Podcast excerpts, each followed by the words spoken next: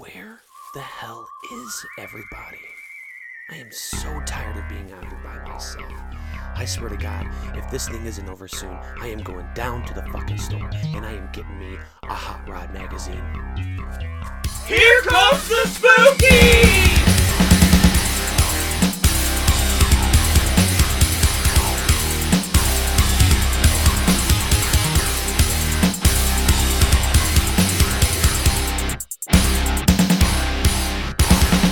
What's going on, chuds and chudettes? Here comes the Spookies back. Today we're going to talk about HBO and their new Hellraiser series, as well as go over some of our favorite horror movie taglines, and then later we find out that Tony Todd actually can act when he's not stabbing people with a giant rusty hook. So sit back, relax, tie your buddy to a chair, and make him listen to your second favorite podcast.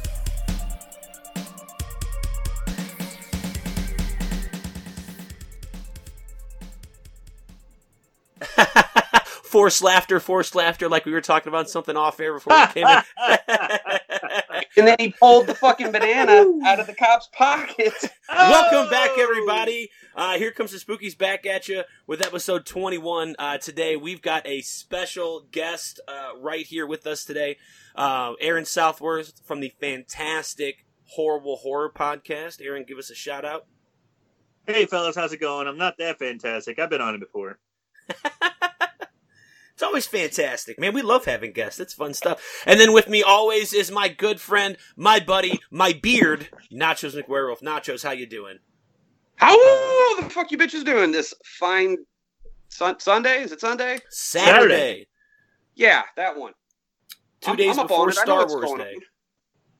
on. Oh shit, you're right. Has anybody been Yeah. watching any Star Wars? Uh, Well, that Star that Star Wars Day is uh, the day that uh, my co-host Marshall Hampton is getting married. Yay! I'm holding the phone. I can't clap my. There we go. snaps for Big- Marshall.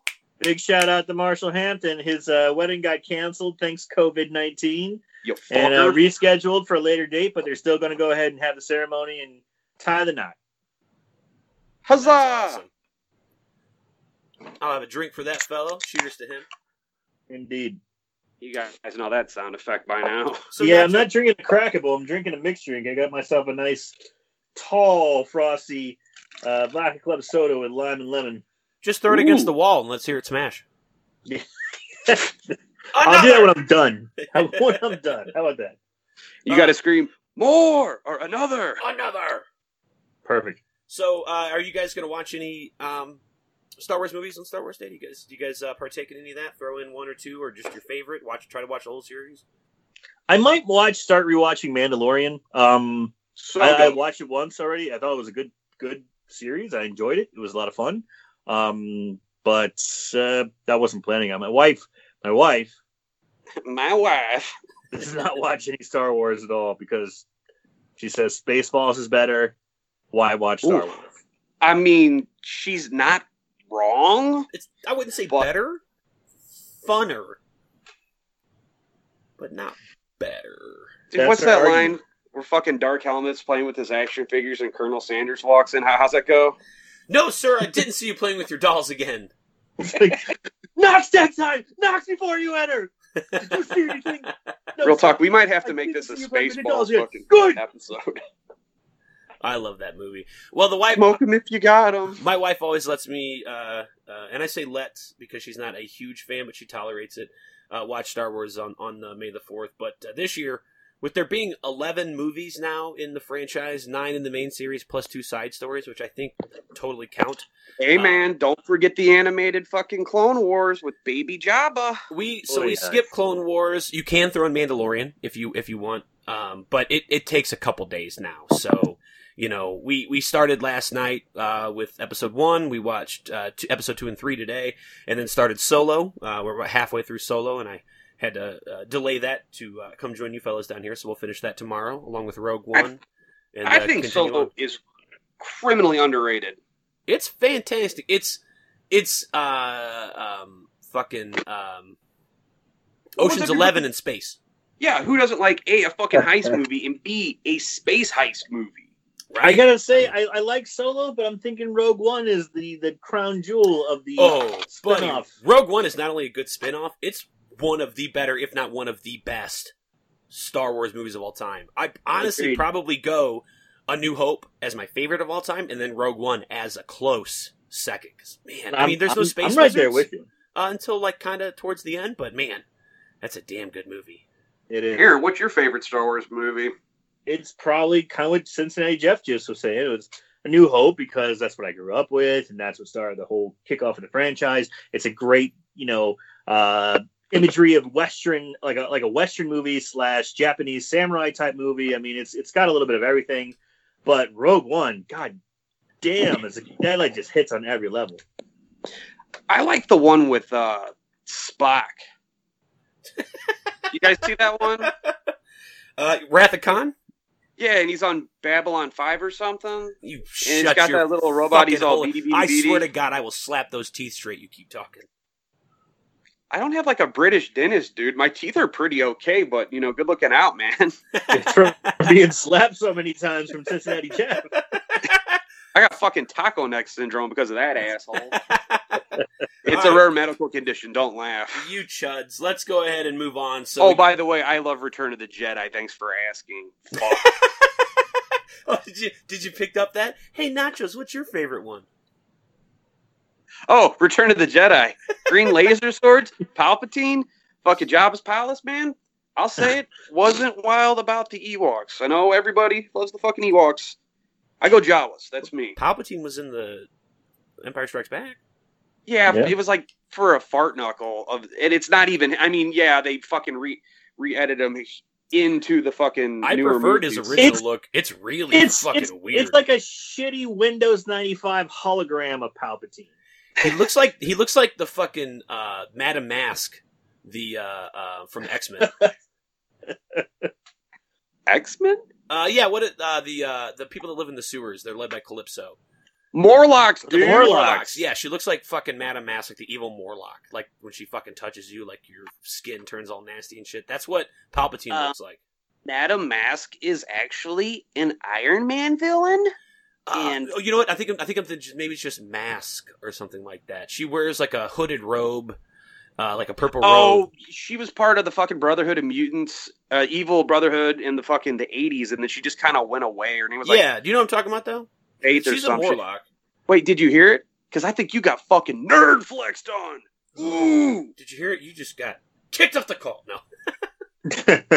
Boom. Dude, right. I, I can hear I can hear Nachos' muscles flexing through the Skype call. I'll, I'll turn the video on just for that.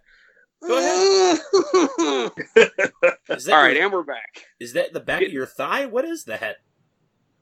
My mom says I'm tough. Tougher than a two dollar steak. That's cool. What color's Ginny's car in Friday the Thirteenth Part Two? You dumb piece of shit. Yellow. Yeah, yeah, yeah. It's red, big dum dumb. Uh, anyway, let's go ahead and get started with the episode, gentlemen, shall we? Sounds Beautiful. good. Uh, bef- before we get to the movie itself, uh, we got a couple talking points here. Uh, All right. First one up HBO has made a deal to develop a series from the classic horror franchise Hellraiser with the Halloween Helmer, David Gordon Green, set to direct the pilot and several more initial episodes uh, that brings to the small screen for the first time Pinhead, um, you know, the iconic pincushion domed villain uh, who is in charge of the pasty face villains from hell known as the Cenobites. I'm pretty excited about that. Dude, yes. Aaron, thoughts? I'll let you go first. Uh, I'm honestly not a huge Hellraiser guy. Um, number one was good. Number two Yeah. was good. Three, yeah, four. Two mm, is good.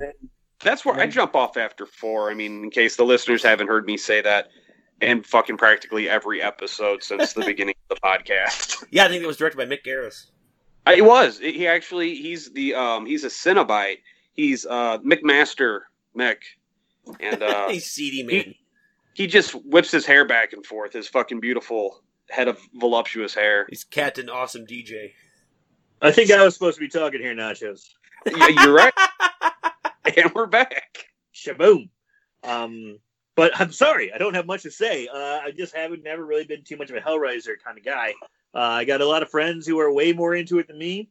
Um, yeah, I just, I guess I'd be interested, especially HBO. HBO does a lot of excellent, excellent stuff. So I'm, I'm intrigued by that fact. So yeah, I, I'm intrigued as far as HBO's got into it. But if it was Friday Thirteenth or Nightmare on Elm Street or you know some, something else, I think I'd be a little more hyped. I don't know if I'd want a Friday the Thirteenth series. The last one wasn't so great. Yeah.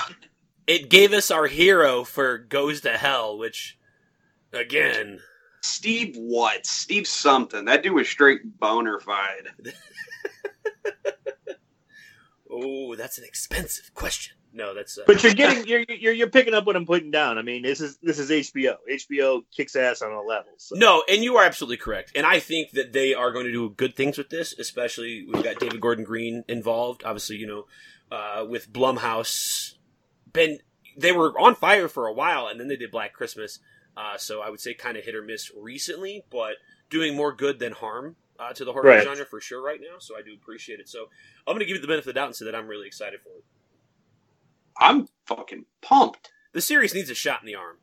Absolutely, it does need an injection of cool. Yeah, the last the the remake that the last one that came out was actually pretty all right. Um, I, I Oh. enjoyed it. The the the uh, the new guy who played uh, um, Pinhead was very good. Outside of Yeah. Doug Ramsey, that was a pretty good one. Yeah, Doug Bradley. Doug Bradley, But thank y- you. No, no, you're good, man. Um, Sorry, I've been drinking. it's it's okay. Jesus and I love you. Ew. Anyway, All right, so next up, AMC Theaters decided they fucking wanted to roll the dice and play Who's Got the Biggest Dick, uh, and they will no longer play Universal films effective immediately after what they perceive as an unacceptable comment made from the U, uh, the NBC Universal CEO Jeff Shell on its decision to um, bypass theaters uh, for a theatrical release of Trolls World Tour and make it a digital exclusive uh, during the current COVID 19 pandemic. Uh, Jeff Shell, uh, in an interview with the Wall Street Journal, told uh, them that uh, they uh, that the digital download only movie had exceeded all their expectations, pulling in nearly hundred million dollars in revenue through digital sales alone. Um, and more than five million copies had been sold. So they what they said was is they were going to uh, look at releasing movies both digitally uh, on on a you know on a scale just like this, as well as put them in theaters. And AMC just firing from the hip was like, "That's not cool. Fuck you." So they decided to pull all Universal films, which affects uh, the Halloween movies, the new Candyman movies, uh, um, overseas uh, European uh, James Bond films, uh, which Huh. is huge, uh, as well as pretty much anything else that Universal puts out between now and whenever. So uh, I was very surprised at this, uh, you know, just knee jerk reaction from AMC. And you you expected it to be like, oh yeah, we're gonna do this forever and no theaters, and that that would be a response to AMC. They were just saying like, we're gonna do both, and AMC was like, fuck you. That just seems So- a little drastic. yeah, it seems kind of strange. I understand kids' movies do pull in a lot of money, but for Trolls World Tour to be the hill that you die on is is pretty wild. You know, this is this could be a moment in history when, and this was the death of AMC theaters. Trolls World Tour. Exactly. Theaters itself is definitely a niche market right now. It's very expensive to go. Um, one ticket is anywhere between twelve to fifteen dollars.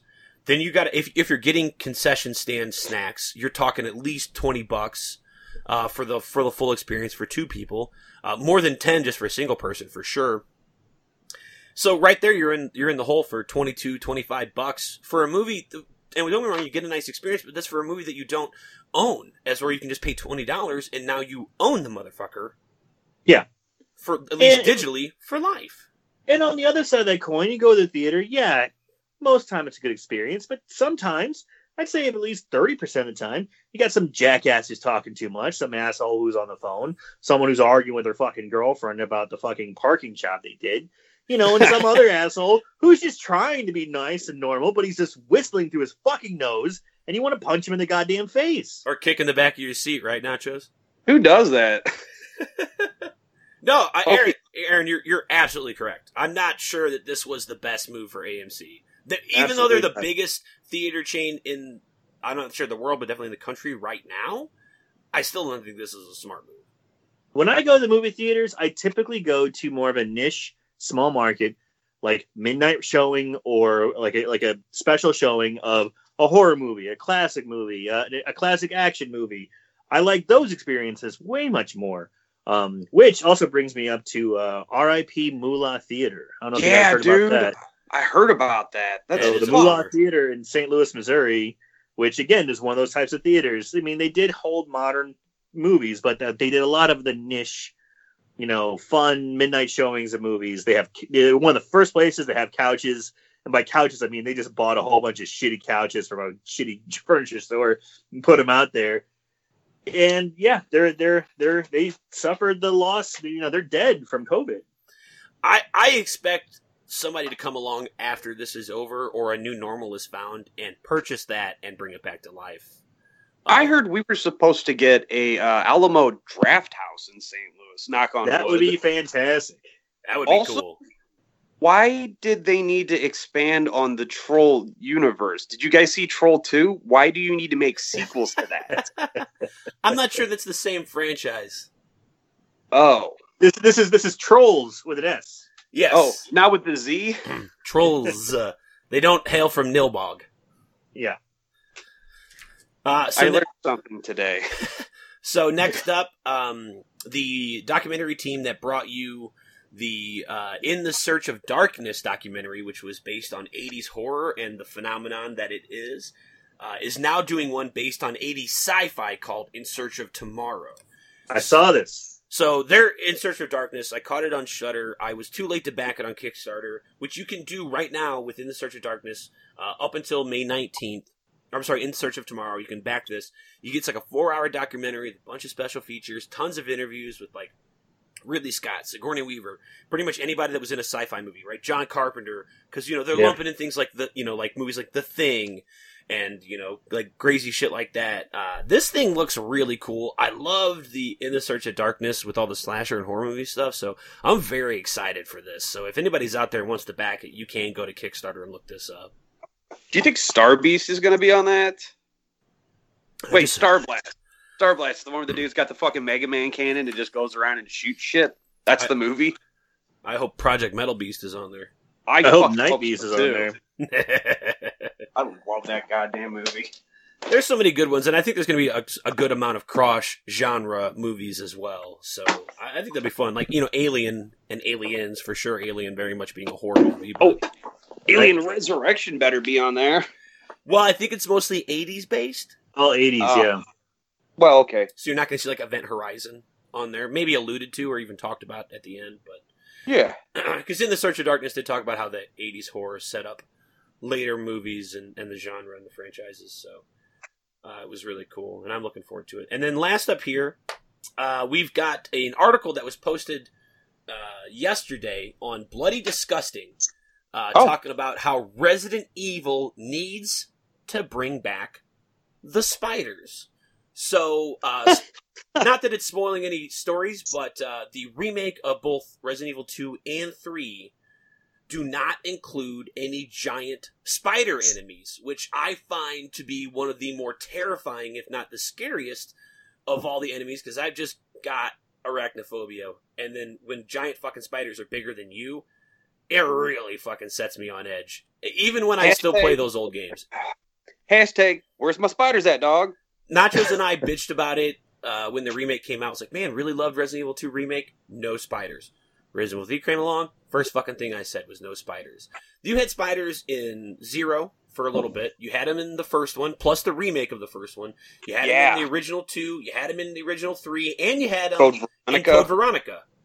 And I like how they switched it up. They weren't like big fuzzy wolf spiders. They were more like gangly, uh, spooky s- skeletal spiders. Yeah, they instead of like being like giant tarantulas, they were more like Black Widow type spiders, yeah, yeah. uh, which was really Totally- cool. Totally disagree. I really don't like the spiders uh, in two and three. I feel like they're forced. Uh, in the first one, it makes sense because you have the giant snake, you have crows, you have hey, you have the rabbit dogs, you have spiders. I mean, that all makes sense. But it just feels forced to have these giant fucking spiders And in number two and number three, in the first ones, you can run past them with absolutely no concern. The most non-threatening characters in the game. They're the easiest to avoid. I'm fine with losing them. You Well- know what? Oh, go, go ahead. Go ahead. I see. I see. I see the spiders in two and three obviously just being a byproduct of them just getting loose uh, from the mansion area in the first one, making their way to the sewers, which is where you run into in, into them in two and three. Uh, so I just, you know, I just kind of played it off as like, oh, they just get loose, just like the zombies and shit do uh, in, in in two, and then obviously which starts three. So that's just kind of my, my take on it. But uh, I mean, you get a giant alligator in two. I don't see why there's an issue with giant spiders. Why aren't there giant rats? That'd be great. Yeah. I would. I would much rather have giant rats than giant spiders. I loved the giant spiders. They were Is creepy. there is there a giant moth, or am I thinking Silent Hill? Uh, there is a giant Code moth Veronica. in Code uh, Veronica. in two. Remember, it's in that big room. Oh yeah, the old one. God damn, that thing was so non-threatening. I just totally disregarded it. Yeah, it you just just go- sits there. If you if you hit it with a couple of grenade rounds, it goes down real fast. I think one shot with the the flame rounds. flamethrower. Yeah. Yeah, it Yeah. just fucking goes right away. But there's also the moths in Code Veronica as well. Yes. Just imagine that, like you're driving around Raccoon City, and from the Arklay fucking mountain just comes a, a spider the size of a bus, just fucking going down the street. Like, what's up, guy? Yeah, I think you even fought. Uh, I think you like it was a new boss, right? In the remake of one, where it was a like a giant giant spider. I want to say that Yeah, was in it had a name. It was like Black Wolf or some shit like that. Aragog. Kyle. His name is Kyle. It was Kyle, that goddamn spider. Kyle was- the spider. He was in Acromantula, Aragog. It was the same spider in in uh, in uh, Harry Potter. He just had the two acting jobs. That was it. And then he retired. Oh. He's like, Let's let's go Shelob. Why not? Let's just let's throw out all giant spiders. All right. Um. So that's all I got. Um. So before we get started with the movie itself, um, uh, where and when was the first time you guys saw Night of the Living Dead, 1990? Uh, Aaron, guess go first. So please, where was the first time you saw this movie? So I think the first time I saw this movie was actually uh, something Marsh and I used to do when we were kids. Is um, you know, it was probably ninety one. Was one um ninety, maybe ninety. Um, no, it's probably had to be ninety one because it was like we would go to haunted houses, and then before you know, when we get back from the haunted houses, stay at Nia's house, and we just watch movies, horror movies, until we couldn't stay awake anymore. So it was actually, I believe, with Marshall Hampton, um, and we watched it, and I was just mesmerized. I, I, it was, it was my first real exposure to zombies, other than the classic, which I think I watched my parents when I was like eight or nine. I was, I wasn't really paying attention, but holy shit, it left an impression. All right, Nachos. How about you, buddy? All right. So I think the first time I saw this, uh, I was at the Zinken house because they had this fucking massive cabinet of VHSs. And I just remember looking at the cover and I'm like, what is this? I was probably, I don't know, like nine or 10. And then I think uh, I saw it. And no, I actually saw it on fucking Monster Vision. And uh, happy late birthday, Billy. There you go. That's all I got. Uh, for me, I didn't see this until much later in uh, my horror movie life. This was like 2009. Oh, Uh, damn, dude. Oh wow! well, I, so I always thought for the longest time that this was just like one of those cheap color prints of the original 68 version. You know, like sometimes like Manos Hands of Fate movie, that's not a good one. I'm trying to think of like some old black and the white movies that have been like badly colored, uh, where they The like thing, like- the old thing. Yes, the old thing, right? It has like a like a like a pastel look to every color. It's very weird. The hues are off, and I just thought that that's was it. I, you know, because I would just see it at a glance, and I'm like, well, I don't. I like the original. I don't mind the black and white so much. And that was my thing. The first time I caught the black and white was on TV somewhere, and I was I've never been one of those people that's been turned off by black and white. I mean, I love the Three Stooges, so that never bothered me. So I just didn't really need to see a color print of it until I'd found out that this was actually a remake. Yeah, I think Ted Turner was doing a lot of those colorized flicks. I think He that was, like his thing. that was his thing. Yeah, he was restoring films, but also with restoring them, he was like, ah, it's add color. Sure, why not? Now brought to you in Technicolor. Ted he Turner, was- the head turner. He did a lot to restore films, but he also kind of made them weird with the colorization. destroyed them at the same time. Yeah. Created a monster. So uh, this is not uh, a video nasty. This is not on our Hello Nasty list. we will get back to those one day for sure. Probably with Dead and Buried. Um, That's a good one. Directed by none other than Tom Savini himself, which is very surprising. The first time I had watched this movie, I was like, "Whoa, Tom Savini directed this? The special effects master, the king of gore." That's Uh, right. So that was actually really, really fun. I'm, I'm not sure, but I believe this was his first time directing. Uh, I believe it was. Yeah. So that, I thought that was pretty cool. Uh, piece of trivia there. So uh, let's go ahead and meet our casualties. we don't have a huge star-studded cast, but we definitely have a couple of names that stand out more than others. Yeah. First up is Tony Todd, who plays Ben. Um, everybody should know who Tony Todd is for sure. He's fucking Candyman. He was in The Crow. He was in Wishmaster, Final Destination, The Rock. He was Candyman. Uh, y- who? Which Candyman was he in? Hey, don't Was he in Candyman one, Fuck. Candyman two, Candyman? Oh, Stop fuck. saying. Now he's going to show up.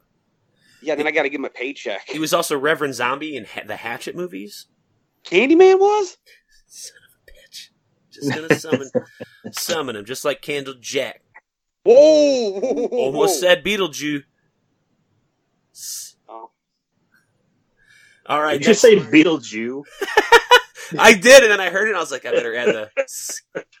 I just see Beetlejuice coming out of the yarmulke. You know I don't roll on on Shabbos. Am I right? Uh, next up, we've got uh, Patricia Tallman, who plays Barbara. Uh, she was in Tales from the Dark Side, Monkey Shines, uh, and she was the evil witch in Army of Darkness. You got Tom. yeah, she also did stunt work in Jurassic Park. Who was she in Jurassic Park? She did stunts. She did was just she was a stunt woman. for like Laura Dern.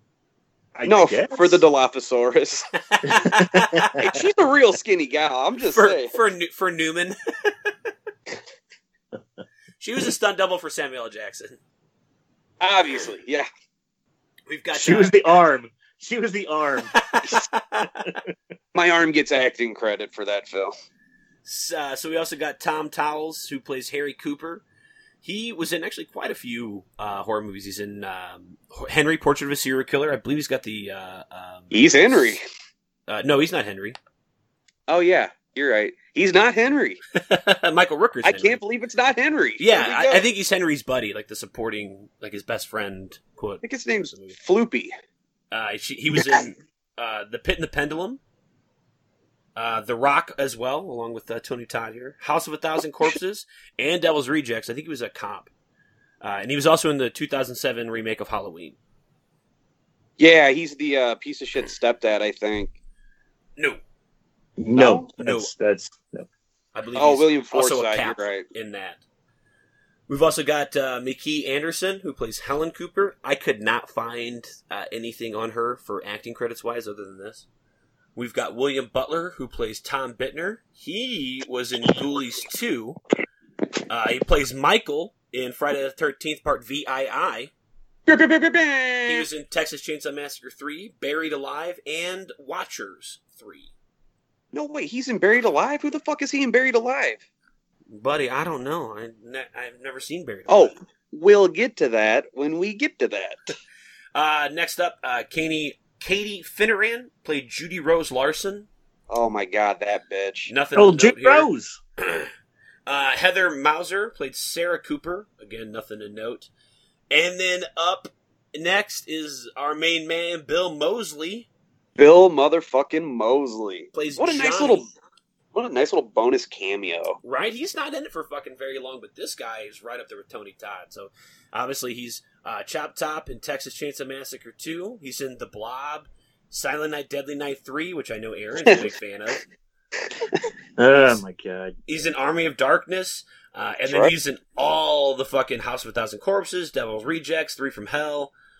Um, If Rob Zombie's like, I'm making a movie, uh, Bill, you're in it. There you go. he's an Evil Bong, uh, the Halloween, yes, he is. the Halloween remake, as well as Texas Chainsaw Massacre 3D.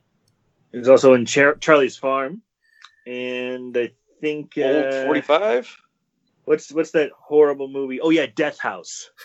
I heard that movie's not good. He's in a lot of shit. That guy's uh, definitely the fucking Nick Cage of the horror movie world for sure. He just Good reference. Yeah.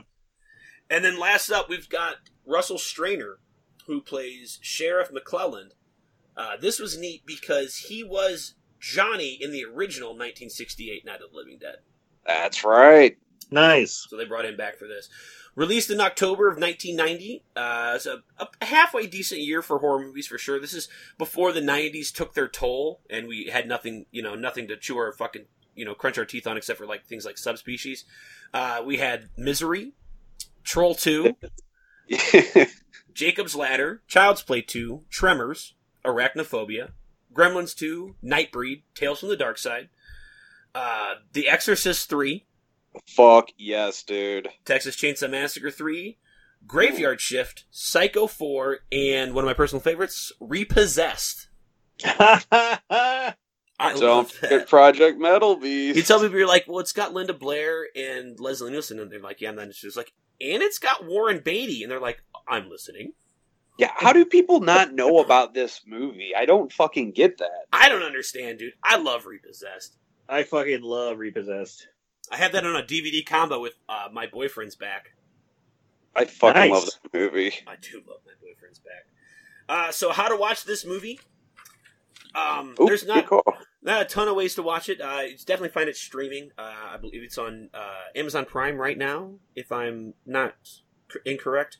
Uh, you can also get it on VHS, DVD. Um, there's a couple of just standard DVDs. Uh, they're not really bare bones. Uh, they've got a couple of special features on there and a commentary by Tom Savini. Uh, and then there were two Blu-ray releases that I think were both limited and both European only. You got the UK Blu-ray release from Twilight Time. They only did like three thousand of these, and then Umbrella Their Entertainment, uh, which is like an Australia company. They also did like a you know a Region B or Region Two Blu-ray. So nothing released here in the states. So if you see like a Blu-ray for it, it's most likely one of those like video on demand images. It's still good to buy and probably a good quality. Probably a rip of one of the other uh, Blu-ray releases, but there's been no official Blu-ray release here. I'm pretty sure that Umbrella one is fucking like the legit one. Uh, that Twilight one you were talking about, out of print, fucking impossible to find. Yeah. It, it's gonna set you back if you want to peruse eBay for that. So the ones that I did find on eBay that were like region free, base had all the Twilight Time features. That's why I, I believe that it's like a rip of that. Gotcha. Um, and, and the reason that I think that this is, uh, at least I'm assuming, right, is that just because there have been so many issues with the movie itself, uh, changing hands, priorities, uh, rights holders. Uh, Romero's now passed away, as well as like problems with the original being in, you know, it's a free, it's a public domain movie. Uh, I think have maybe held this up from actually getting a solid Blu-ray release here in the states. I could be wrong. But it seems like these companies that get them are like small-time companies that buy it for a short period of time and release what they can in that little window, and then they cut it off. Just So who- fighting for scraps like a true zombie. Now, uh, who, who did this movie? Was this MGM, right? uh, I want to actually say this is Columbia. No, You're right. Columbia yeah, or you're right. TriStar. It's one or the other.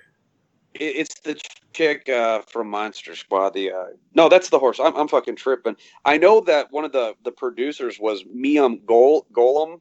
You know, from the Cannon flicks. Really? Yeah.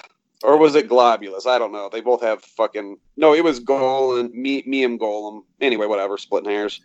All right, you guys ready to horse around with some maniacs? Let's do it. All right. Our film opens up with Johnny and Barbara driving to an isolated cemetery to visit their mother's grave.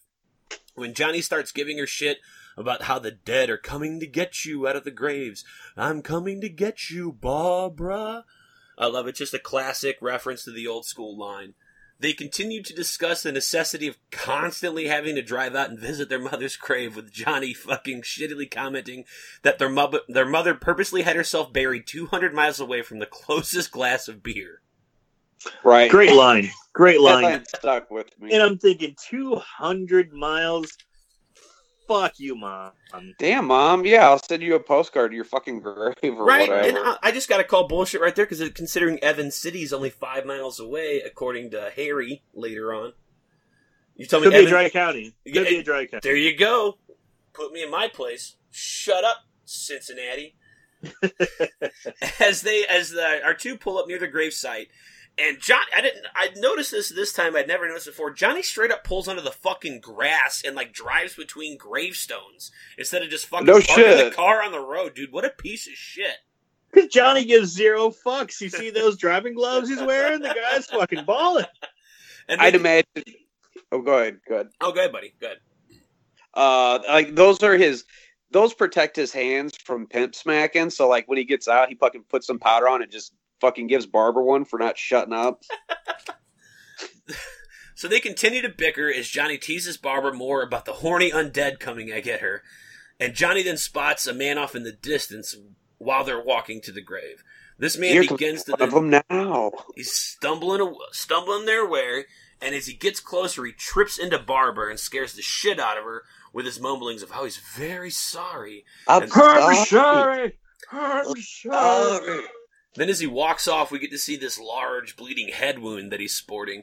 And Johnny tries to call out and see if they can do anything to help this man when suddenly a zombie jumps up out of nowhere and attacks them both.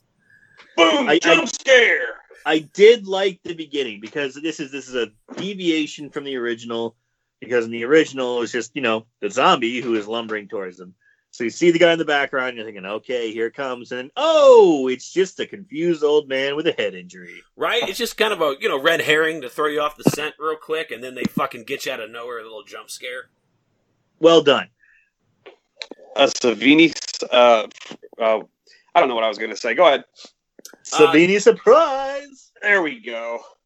So the zombie now pins Barbara to the ground as Johnny tries his best to pull him off.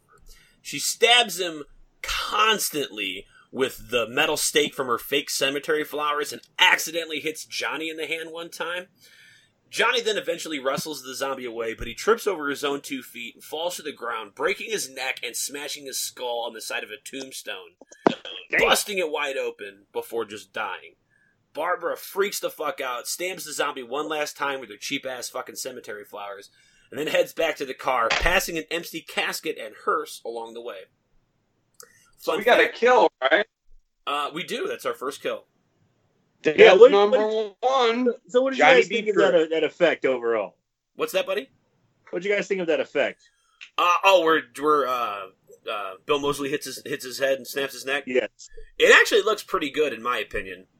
I, I agree. I mean, it, it. I know I, I've heard a lot of people kind of poo poo it because it's a, you know, it's pretty clearly a dummy, but I think it's done well enough, and it like the hit looks legit. It's like, God damn, yeah, you're dead. Yeah, they So definitely weighted that dummy down because, or, or that, or just they used the special product as a tombstone because it's not like he, he doesn't hit it and then bounce off of it, right? So it's either a weighted dummy or an actual fucking piece of granite rock that he that they bust him on. Either way, though, I think it looks pretty good. I agree. Uh, can you guys hear me? Yes. Okay, cool. I thought I got dis- disconnected for a second. Unfortunately, yes, we can. uh, um, so I think you guys probably already tackled it. It was a dummy head on the fucking real concrete. Yeah, And a lot of that shit when they're fighting the zombie, it's classic Savini. Uh, you, you do you take like the rubber head with a real prop, and then like the real head with a rubber prop. You mix it up so you can't really tell the difference, kind of thing. yeah. And we're back. Uh, so I had to look up how to spell hearse. I apparently had never tried to write or spell that word before, so that was interesting for me. H U R S T. Hearst? E A R S E. Well, fuck me. I thought it was spelled like hearse, uh, similar to like Durst, like Fred Durst, Fred Hurst, uh, but it's not. Uh, but anyway, moving on to the movie. Uh, my my bad uh, grammar and spelling aside, uh, Barbara sees a, another sharp dressed man nearby as she calls out to him for help. But what she doesn't notice is that his bare ass, and for those of you that have called me out on it before, six minutes and seven seconds in, we get fucking hairy man ass. We And, get some uh, Bill butt. No Bill boobies. Moseley was Bill Moseley was right, man. He's like, they are horny and they are coming for you, Barbara. No boobies in this movie. We get a sure as hell get a lot of man ass. The Uh, zombie was straight stripping for the dick dipping. right? He was fucking after Barbara's fucking uh, skinny ass. So it's hanging out the back of his fucking burial suit, which I which I thought was again neat. I didn't know, and I don't know if this is true or not. If they actually cut the suits down the back and fit them over the dead body, I just always assumed they just stood it up like a mannequin and just dressed it. So Now, uh, a buddy's dad of mine was a fucking um, uh, funeral dresser at the, the the joint in Collinsville up by the library. Yeah, that's how they used to do that. I did not Wow. know that. I can vouch for that. I'm not going to name drop though. So as he lumbers towards the car like a man doing the 4 a.m. boner pee pee walk, which I'm sure we've all had to do sometime in time. There you um, go. Uh, his suit falls off to reveal that he was recently prepped for burial and cremation, or not cremation, but embalming, and is likely the man from the nearby empty casket that she had passed by earlier. As All right. Barbara frantically searches for the keys, Zombie 1 grabs a rock and breaks the window because zombies can use tools, Marshall, Yes. and then tries to pull her out of it. During the kerfuffle, uh, typical woman driver here knocks the car into neutral and causes it to roll backwards down a hill where it crashes into a tree, thus accidentally saving her life and giving her the window an opportunity for escape. So did you hear the whole story about this car and how it was like Tom Savini's old car? Yeah, this is a fun story. Oh, I'll, I'll soft I'll softball it over to you. Go ahead. Um, so uh, this was Tom Savini's one, like his first car he ever bought when he was making money. I want to say it's like a like a European import, like a Mercedes or something like that. I'm not 100 percent sure. I think it was Mercedes, but I think it was. and he was very sad to crash it. However, during filming, one of the locals uh, noticed that the airbags didn't deploy, and he sent in some footage uh, with it, and was actually rewarded with a new car of his own because he called it out. Uh, S- Savini gives that on the uh, uh, little tidbit on the on the commentary, so it's pretty cool. nice. so, excuse me. Uh, Barbara then runs to a nearby farm, and after checking the barn for anyone and not seeing anybody, heads over to the farmhouse itself. After looking around a little bit, she notices some blood coming from upstairs before a severed hand falls down from the second floor landing, immediately followed by Wilford Brimley zombie who does a moonsault from the second floor like he's Matt Hardy at Survivor Series. Barbara manages to get out of the way and he face plants instead. And as he goes to run away, sorry, as she goes to run away, another zombie blocks the back door to get out, so she heads to the front porch. She then notices another zombie stumbling down the road, but beyond him is a truck that is hauling ass in her direction. That zombie who is walking down the street right now, does he have some sort of deformity? Because or He's missing a nose, right? it's, it's his face just looks completely caved in, but like it looks like a birth defect. You know, I'm like, oh, that poor bastard. Too much, co- like too much cocaine. right. You get the caved go. in nose. He's got the Just deflated steroids. nose, like uh, like that dude uh, that used to be on. Uh, uh, Artie. Lange. Artie Artie Lange. Yeah, Artie Lange. Thank you. Exactly. It's got he's got You guys- deflated nose. Do you guys want a little trivia nugget? Sure. All right, so you know Big Boy who fucking did the the belly splash, The moonsault. Yeah. the moonsault. Yes, thank you. So that dude was like Tom Savini's buddy, who was a cop, and then uh he got in a motorcycle wreck prior to that. So like he broke all his fucking ribs and clavicle and shit. Like a few months earlier, and the dude did his own stunt. Jesus. He just when he Yeah. When he falls down, you just see that big ass wal- like walrus mustache, and I'm like, you just fucking look like Wilford Brimley. Like anybody who has that mustache, I just immediately think Wilford Brimley, either diabetes or the thing. Fun fun trivia about Artie Lange. You know how he broke his nose in a million pieces? No. Apparently, him and his girlfriend were grinding up pills with a salt shaker. The salt shaker was cheap, and broken glass got mixed in with their drugs, and he snorted broken glass. That's what I heard, oh my man. God, Yeah. that's the fucking most gangster fucking thing I've ever heard for a drug addict. He fucking popped his nose, dude. God damn. Then, not Shit. long after that, after he was suffering from that, he got punched in the face and broke his nose, and that's basically what caused it to collapse. Jesus Christ. Don't do drugs, kids. or do, but don't be Artie Lange. Yeah, be responsible about your drug use. We're not telling you not to use it. We're just saying be smart about it. Yeah. Uh, so back to our movie here. Uh, the truck that Barbara had seen is heading straight uh, down the road for Captain Artie Road Lange. Zombie, for Artie Lange face, and plows his ass out of the way. I felt that hit. Oh my god, it looks so fun too. It, I, I had to rewatch. it. I'm like, did did Tom Savini just paralyze a guy on camera? Like, Is that this looks- motherfucker dead? this looks pretty fucking legit for like a hit and run, like a fucking like a Bruce Jenner kind of thing. I do love how the guy driving the truck just goes, "Yeah, that's a zombie." I hope. He I, just I said sure hope that's a zombie. he just said fuck it. And then for those of you out listening, I did say Bruce Jenner when he hit that old lady. He was still Bruce Jenner at the time. It is so hard, knocked her dick off. I'm not dead naming anybody here.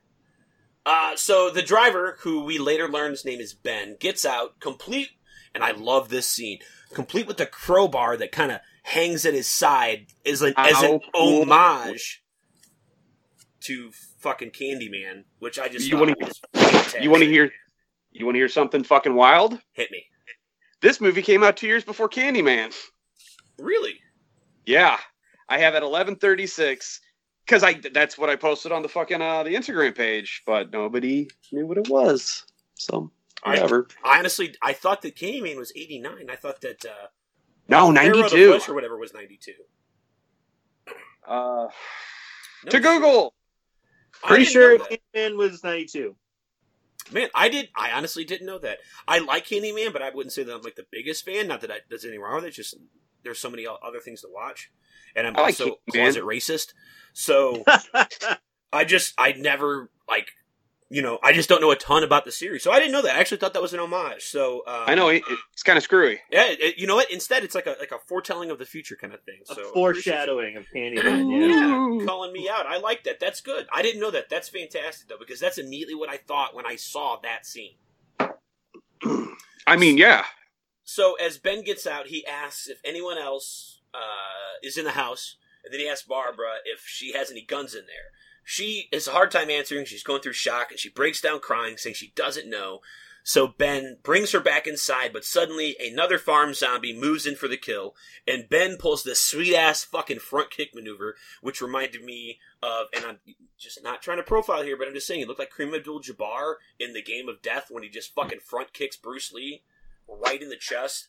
Leaving that giant footprint on his chest. Exactly. That's what this reminded me of. But then, in a fucking even sweeter move that Kareem Abdul-Jabbar could not pull off, he grabs that fucking like iron cask, like iron skillet from the fucking stove. Throws the starts- throws the bacon out. yeah, it's like fucking bacon, get out of here, and beats the shit out of that fucking zombie right in the head with that frying pan, and then tries to force it out the back door. Dude, he hits that motherfucker so hard he slides out. I got another uh, nugget of trivia. This one's actually pretty fucking cool. So when Barbara walks up to the house, um, on the front of the house, there's a sign that reads "The M Celeste." Mm-hmm. And uh, you guys know about this?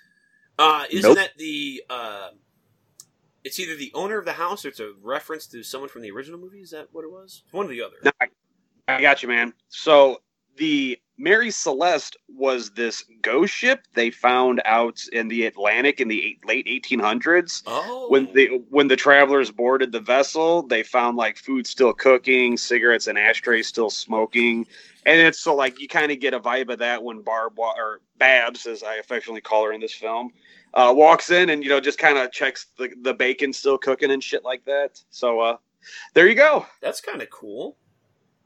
This deep cut was brought to you by Nachos McWerewolf. So uh, while I, all that's going on with Ben now, meanwhile we've got Barbara who's chilling in the living room and just trying to fucking piece together what's happening to her. And she decides this is the time to arm herself with a fireplace poker as Wilford Brimley again now sneaks up on her. But Barbara must have smelled the skull on his breath because she fucking turns like she's fucking got the sixth sense and just starts beating the shit out of him and puts him down with a well placed fucking head strike. It's that keto acidosis from uh, diabetes. It smells like fruit punch. Fruit punch. Yeah, I'm telling you, diabetics are going through keto acidosis. Their their breath smells fruity sweet. It's because he died earlier of a stroke, or uh, yeah, from a stroke, and he smells like eggs. he fucking died with a wad of Big League Chew in his mouth. So during this time, Ben is losing his fight, but takes one last chance and stabs the zombie in the brain with his crowbar, which ends the fight immediately. And he follows up with tossing his dead ass out the door and then locking it. Ben and I love this about this movie. They're very keen on making sure that they are checking all the boxes and locking the doors, uh, and showing Yeah. that they're actually locking the doors. Ben then yeah, but that window busted out that whole thing. Anyway, Sorry. Go ahead. Uh, no, you're ben, good. You're good. Ben then tries to talk uh, to Barbara, uh, who is definitely in shock at this point and not able to provide any useful information or answers to his questions um, when he fully introduces himself. And they then hear this noise as something is trying to open the front door. Ben goes outside to see that a couple more zombies have started to gather, and you even see the Roadmaster, Broken Back, fucking like still kicking, and like even though his fucking spine and legs are going one way, and he's fucking just like not having any of it. He's like, I'm gonna get me that fucking driver and just just army crawling his way to fucking over to fucking Ben. I, I love it so much. The Broken Back Roadmaster. That's the best name for a zombie ever.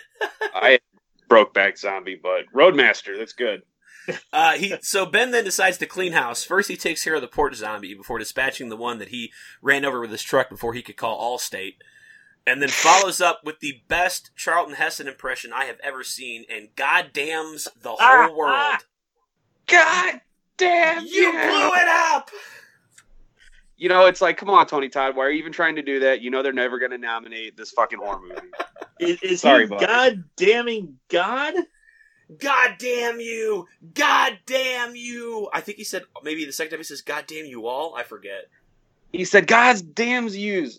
No, no, that's He, he is Hughes. dude, he is he is selling it for the people in the cheap seats. He is going off. And I kinda loved it. It was good. It's good. Uh, in the intro, I talk about it. I'm like, hey, we fi- actually finally find out that Tony Todd can act outside of just fucking stabbing people with a rusty hook. Yeah. So, uh, after going back inside now and then locking the front door, which I'd love to see, right? Not leaving that shit fucking wide open, which I have a big problem with, Haven't you ever heard of closing a goddamn door? right? This isn't the fucking minor 49er here. Uh, he Yeah. Ben then explains to Barbara that his truck is running on empty, running long, running blind. Is that Jackson Browne for you? Nobody? Come on, that's that's a solid joke. Fuck you guys. Sorry, buddy. And I was Nah. hitting all the notes, man. Simon Jackson Cowell, Browne, I, I. I saw him with Tom Petty. Not a huge fan. Uh, what? Really? Yeah. Where were you hitting those even like- notes with? Like stay just a little bit longer, please, please, please. No. Oh man, I love Jackson Browne. Anyway, uh, moving on. Uh, I'm great. You guys don't recognize talent. That's not your fault. uh, they cannot take the chance of using the truck and risk it running out of gas in the middle of nowhere. So what Ben says is they need to stay put and hope that help comes for them. Uh, they get more acquainted with the with each other, and Ben tells her to keep it together, stay strong, fight to stay alive, and be with him. Right? Just He gives her like a fucking locker room pep talk. yeah, he does. Like this is Coach Carter or fucking Miracle on Ice. Yeah, he he really like breaks it down for her. Use use the fear. Use it to stay alive. Use I know you- think sharp. Yeah. I know you can fight if you have to. right? He, like, he, he gets her good, and I like that. That's a pretty cool scene because we see a change in Barbara later. Cause it Yeah. fucking worked. Uh, so uh, as the night moves in, uh, no, You mean we are finally entering the night of the living dead?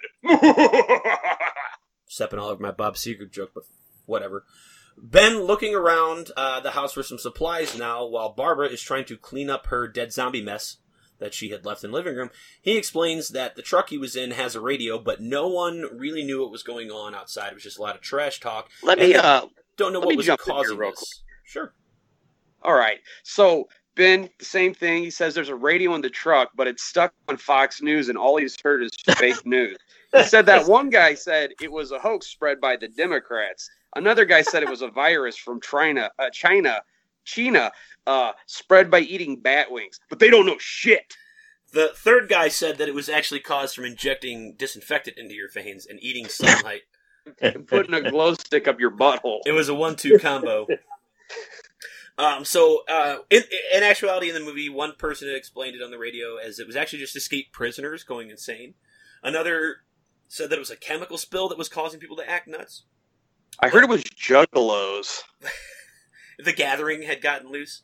Uh, but none of that had explained how people have been shot to death or broken necks and are still moving around after dying, which I thought was a really cool uh, like line there, and I thought it was going to be a callback to Johnny showing up as a zombie later, right, with his broken neck. But you you never get to see Bill Moseley again.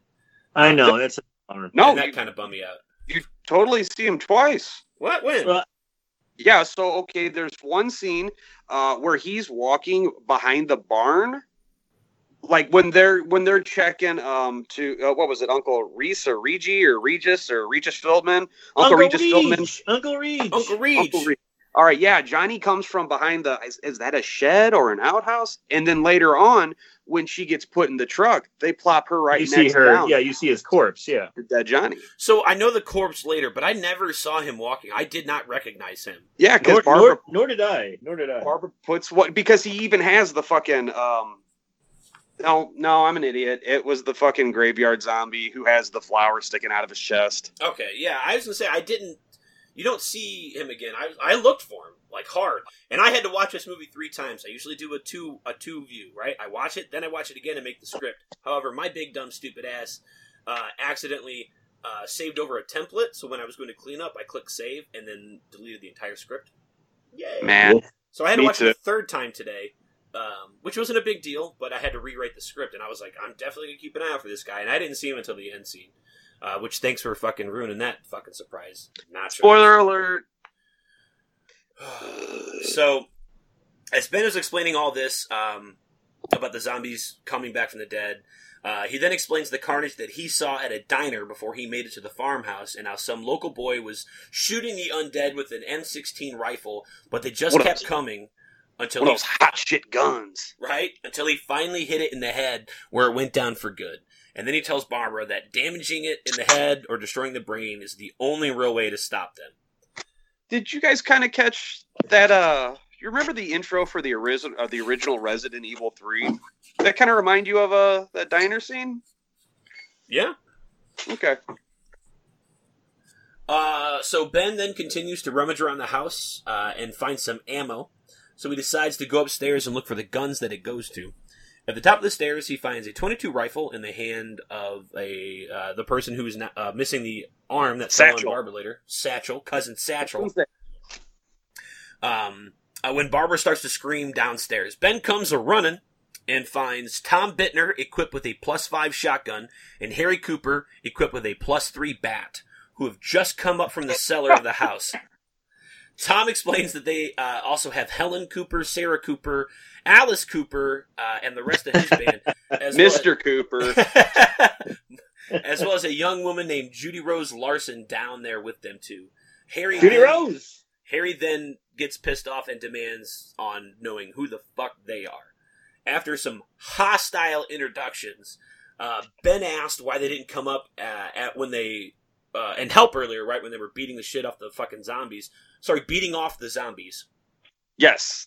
And Harry says he can't see through walls, but maybe Ben can. And all they heard was just some banging around.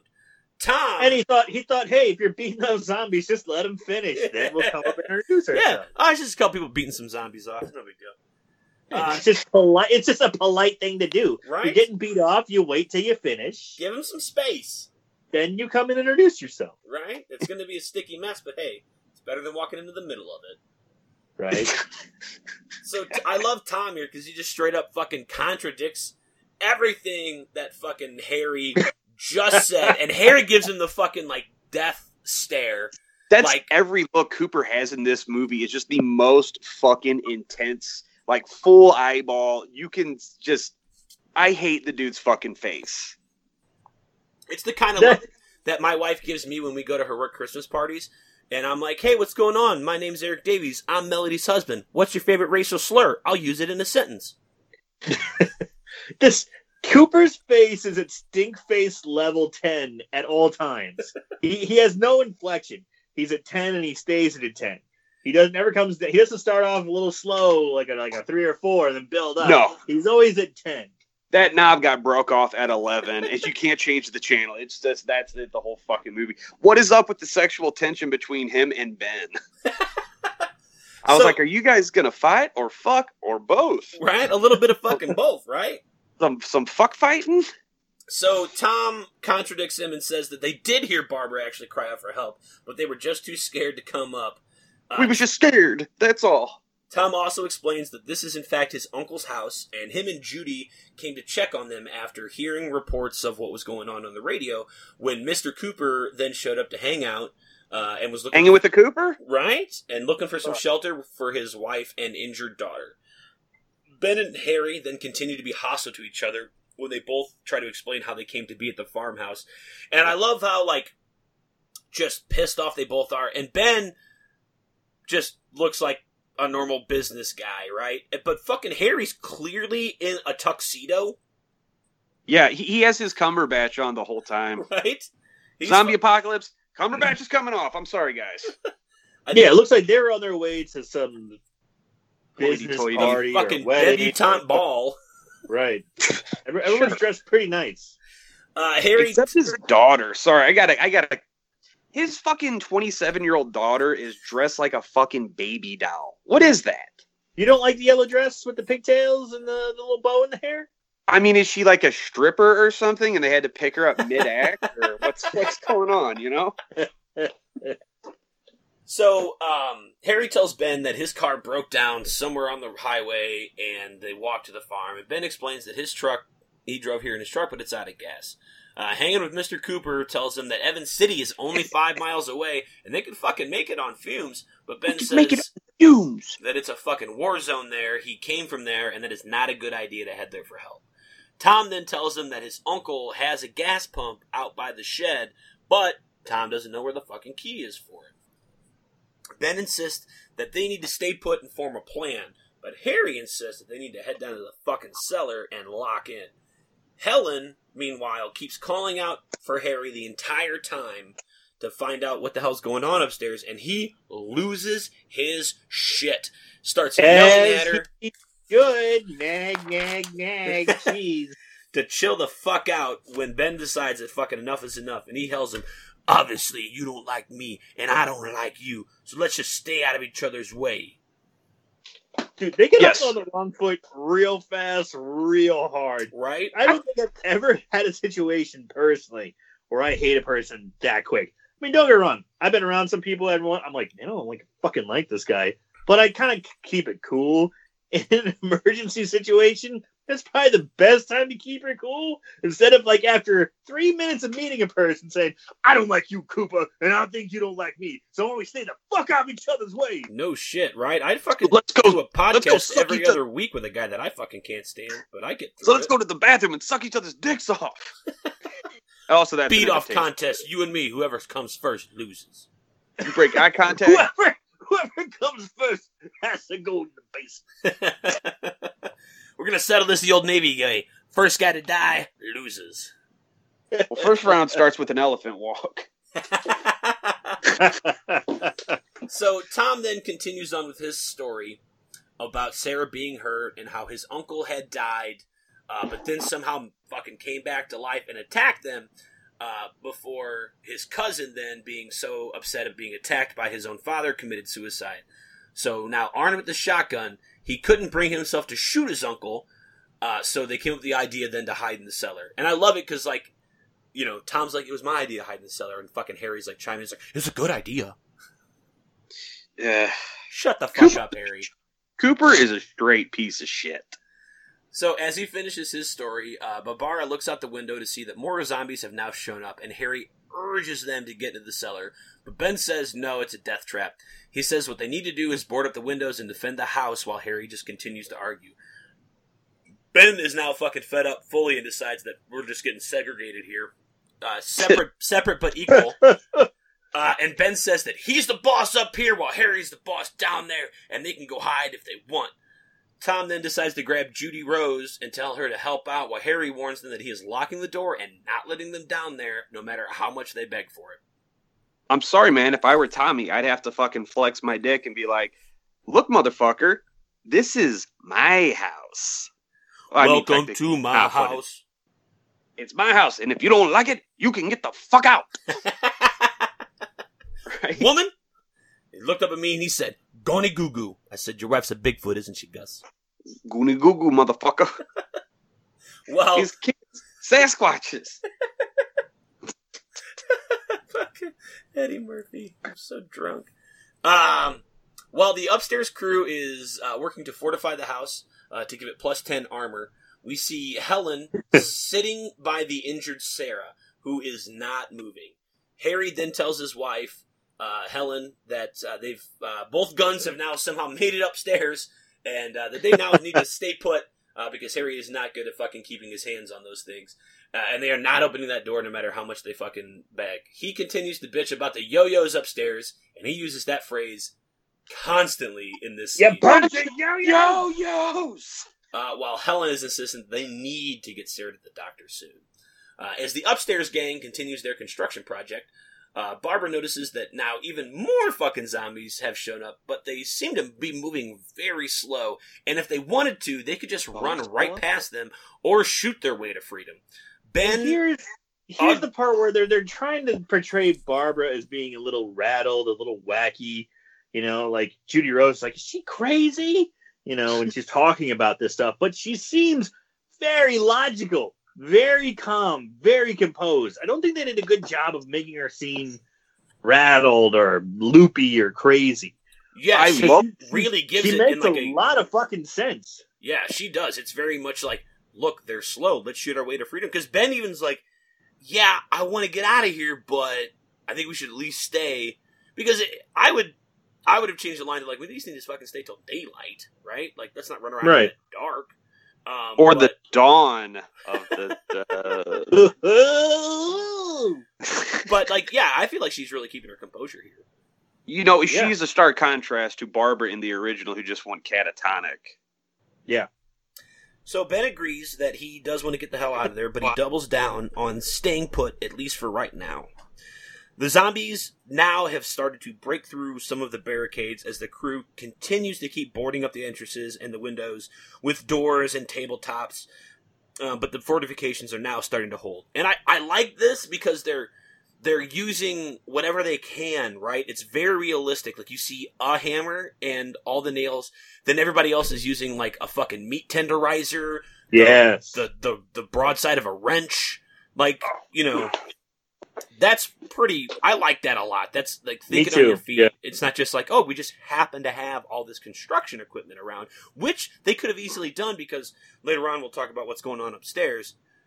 Um, but like I- you I gotta jump in real quick. I thought that was pretty Why cool. is, why is it in every movie when they're barricading windows, they have to do it at like a fucking 45 degree angle? You know, why can't you just put the boards on level and then build like a proper fucking barricade? Not like some fucking. Ha- I, I get it. You're in a panic, you're in a hurry, but you can still do a good job, God damn it. So Because it doesn't look as cool. Yeah, and take your hand Fuck, and you cover, got me there, cover half your phone and then turn it sideways. You probably are covering an extra 20% more just by doing it. And they're trying to get surface area, right? It's not just a straight across thing, especially since they're working with limited products.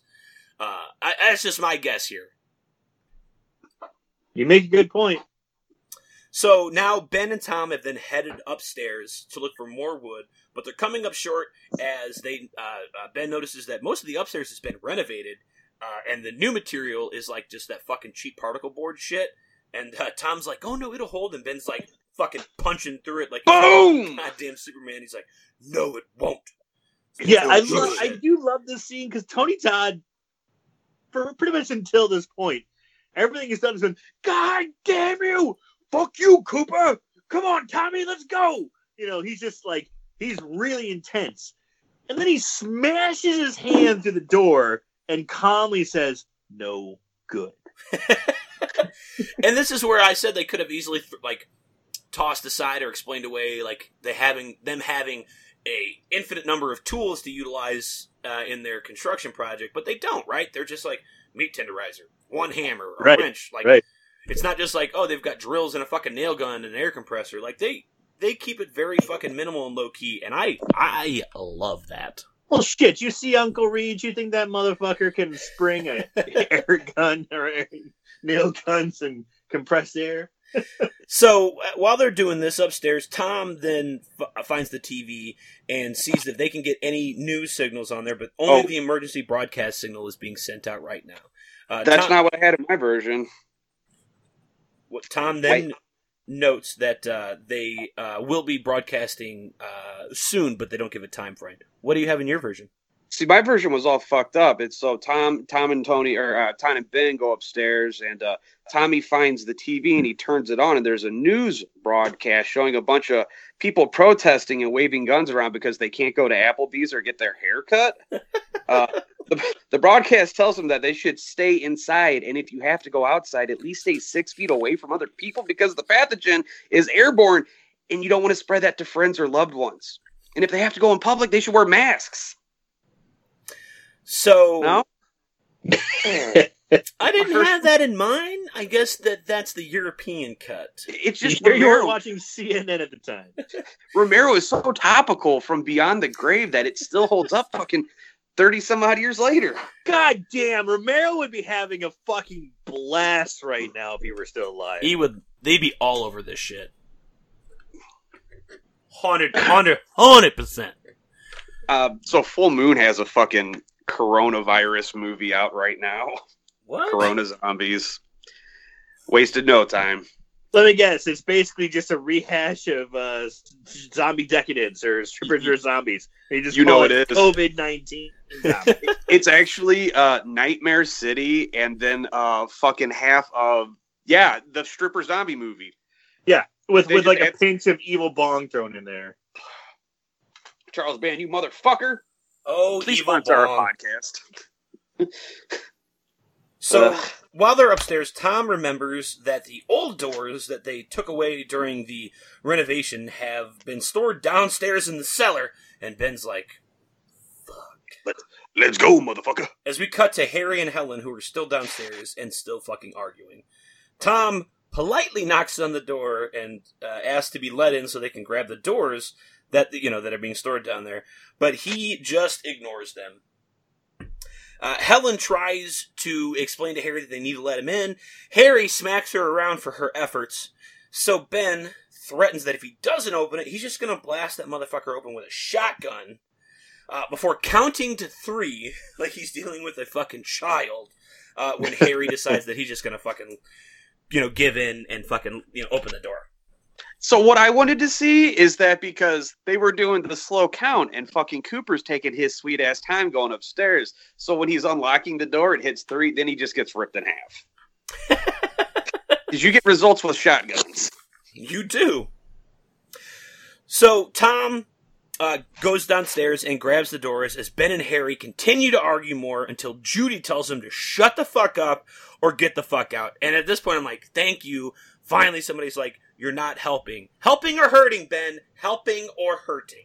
Judy Rose puts her pussy down and just says, "Hey, this is my fucking house. We, if we didn't let you in, what'd you think? So let's kick you all out." She's- yeah, this is Tom's God house in my house. Fucking get Yeah. out if you don't like it. If you don't like it, you can get the fuck out. also, this is the only time Judy Rose isn't terrible in this movie. No, she's kind of a background character uh, up until this point where she just really You- kicks it into gear. But Oh, you mean where she spends uh, ninety percent of her screen time screaming? yeah, she, Ugh. she goes right back into the background too. Yeah, uh, So Tom, that scream got really old on the second and third rewatch. Tom at this point tries to reason with everybody and just hug it out uh, when Harry says that he cannot risk his daughter's life. This is where Ben decides that he wants to go into the cellar and check on her and Helen for the very first time. And Helen says that he that she that Sarah was bit on the arm by one of the zombies uh, while they were making their way to the farmhouse, and that she has fallen ill. Did Ben- you kind of catch that exchange between Helen and uh, Ben? It's like, uh, you fucking, you, you want to get up on this this fucking Pringles can, Dick? you want to get down on this fucking black mag light, honey? You know, because Cooper's a dick. So Ben tells, uh, kind of gets a little shitty. I think he's mentioning it directly at Harry, but he says it to the whole group. He's like, since you're not doing anything, maybe you can help by looking for the keys to the fuel pump. Yeah, he says, "Hey, Cooper." I mean, because we have Mrs. Cooper, deceased daughter Cooper, and uh, Harry. Is it Harry? Yeah, Harry pair of testicles. So Helen gets excited now uh, as Harry fills her in about how Ben had gotten there and the possibility of escaping in a truck. She goes upstairs to look for the keys herself. despite Ben's uh, persistence that she does not, when the zombies have started to break in through some of the windows. Tom struggles to hold one back while another breaks in a different window in another room, so Barbara shoots it in the back of the head. Judy recognizes him as Mr. McCready, Mr. Magruder. M- Magruder, sorry, and uh, uh, Barbara points out that Hall. this man was in fact dead before she shot him in the head. Uh, and that Tom says it was just like his uncle coming back to life, but Harry refuses to believe any of that shit that's going on, that these aren't the undead coming back to life, when another zombie breaks in before they can board at the window. So, uh, Barbara. That is not a, that is not a zombie that comes in. That second zombie that comes in. That is Dhalsim from Street Fighter Two. oh shit! he was just looking for uh, a safe place to, to hang out and stretch his arms. He's like, dude, Zangief is after me. I don't know what the fuck's going on. Good I thing they fucking shot him. Good thing they shot him before he started doing some yoga fire and shit like that. that is the most Dhalsim looking fucking person I've ever seen, ever. When they did Street Fighter, the movie, they should have cast that guy as Dhalsim. Because holy God, he just comes in wearing a diaper with no clothes and just goes, hey, like starts wiggling back and forth. Yeah, like Nacho said, I'm waiting for yoga fire out. Yeah, and you're telling me this guy's hanging out in the middle of like Nowheresville, Kentucky? I don't think so. He's on the fucking lam from uh, M Bison and his crew. I'm all for diversity here, Savini, but uh, there's no way this guy's hanging out in that part of the country. Yeah, it was so great too. This is one of my favorite scenes. Take it away, CJ.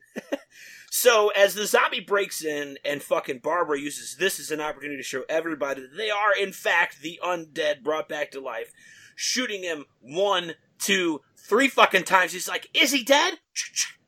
Is he dead? Is he dead?" And Girl, you're losing it. it. Is just fucking coming. Yeah, Tony Todd's like, "You're losing it." Before she fucking puts a fourth one in his fucking dome, which downs it for good. And then Harry has to now fucking accept the impossible. But I doesn't. love that scene. That scene has stuck in my head since I was a kid. It's it's terrifying. It's powerful. It empowers a woman. It's such a great scene. It's so much fun. Uh, yeah, that's one of my favorite scenes in all of horror movies. Dude, she straight drops the microphone and walks out of the room. Cooper tries to say, he's like, fuck you, Cooper, shut up. Pussy runs this room.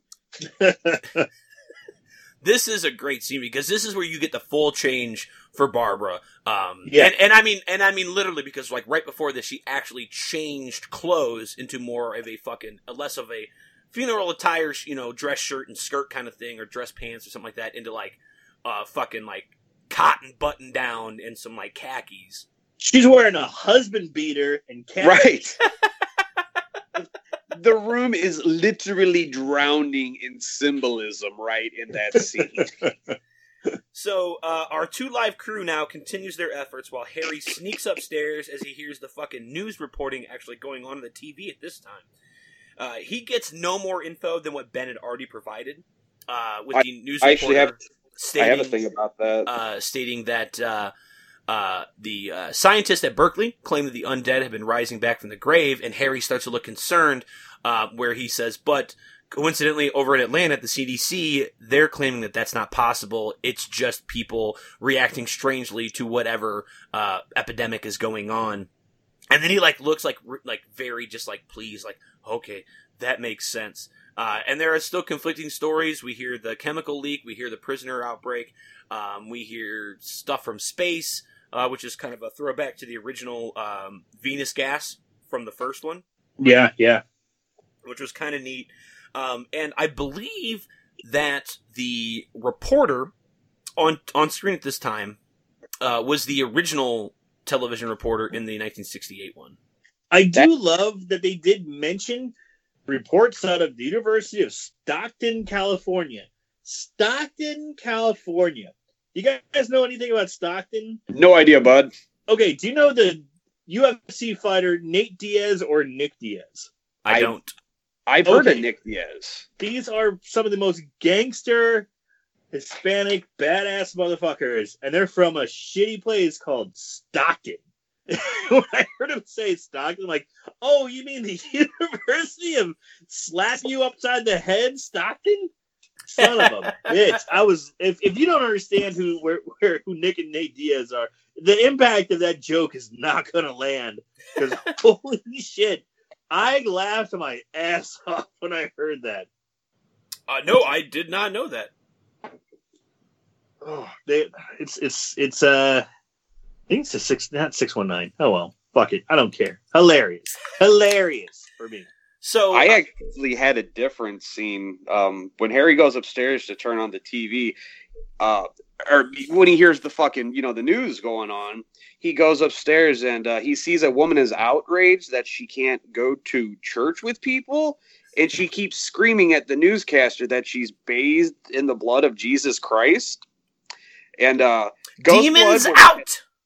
Demon or uh, ghost blood will magically protect you from viruses and science but then he unplugs the tv and brings it downstairs. So it was just it's weird. I don't i don't my Ben copies must have been fucked up or something. Ben decides that he loves this television and he wants to take it with him, uh, presumably into the cellar now. Um, but as he is sneaking off down, like through the like main level of the house, Ben catches him and they start to fight. Uh, they fight over the TV, which gets dropped down the basement stairs and breaks. With fucking Ben claiming that he was trying to sneak away with the fucking TV, with basically Harry coming up with a lie on the spot that says, why would I fucking take the TV downstairs, you dumb shit? I'm not gonna get any signal down there. It's like, yeah, but you happen to be ass into the A- a piece of shit. of the basement already. Like, what were you just doing? Like, letting your ass cool off in the cellar wind? Like, what was going on right there? Like, clearly that's where you're going. man real talk i, I don't want to say it but i'm actually going to side with cooper on this what if he was legit just bringing it downstairs so everybody could be updated Very, Well, very well could be.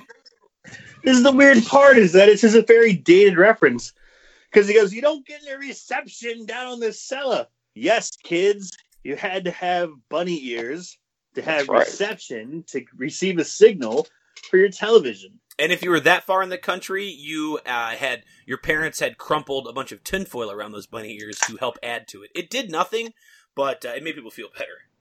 and you put the two pennies behind the fucking uh, cable box so you can see a zigzag uh, rainbow nipple every now and again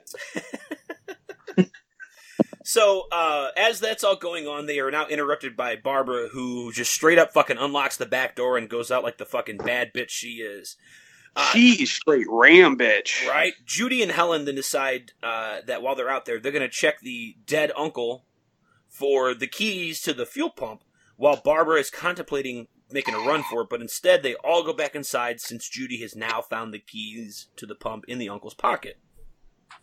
As even God more it, zombies have shown up now, Ben tells everyone that him and Tom are going to make a break for the pump while Barbara stays behind with Judy just in case Harry the prick decides that uh, he's going to lock everybody else just for the fucking fun of it and leave them all for dead.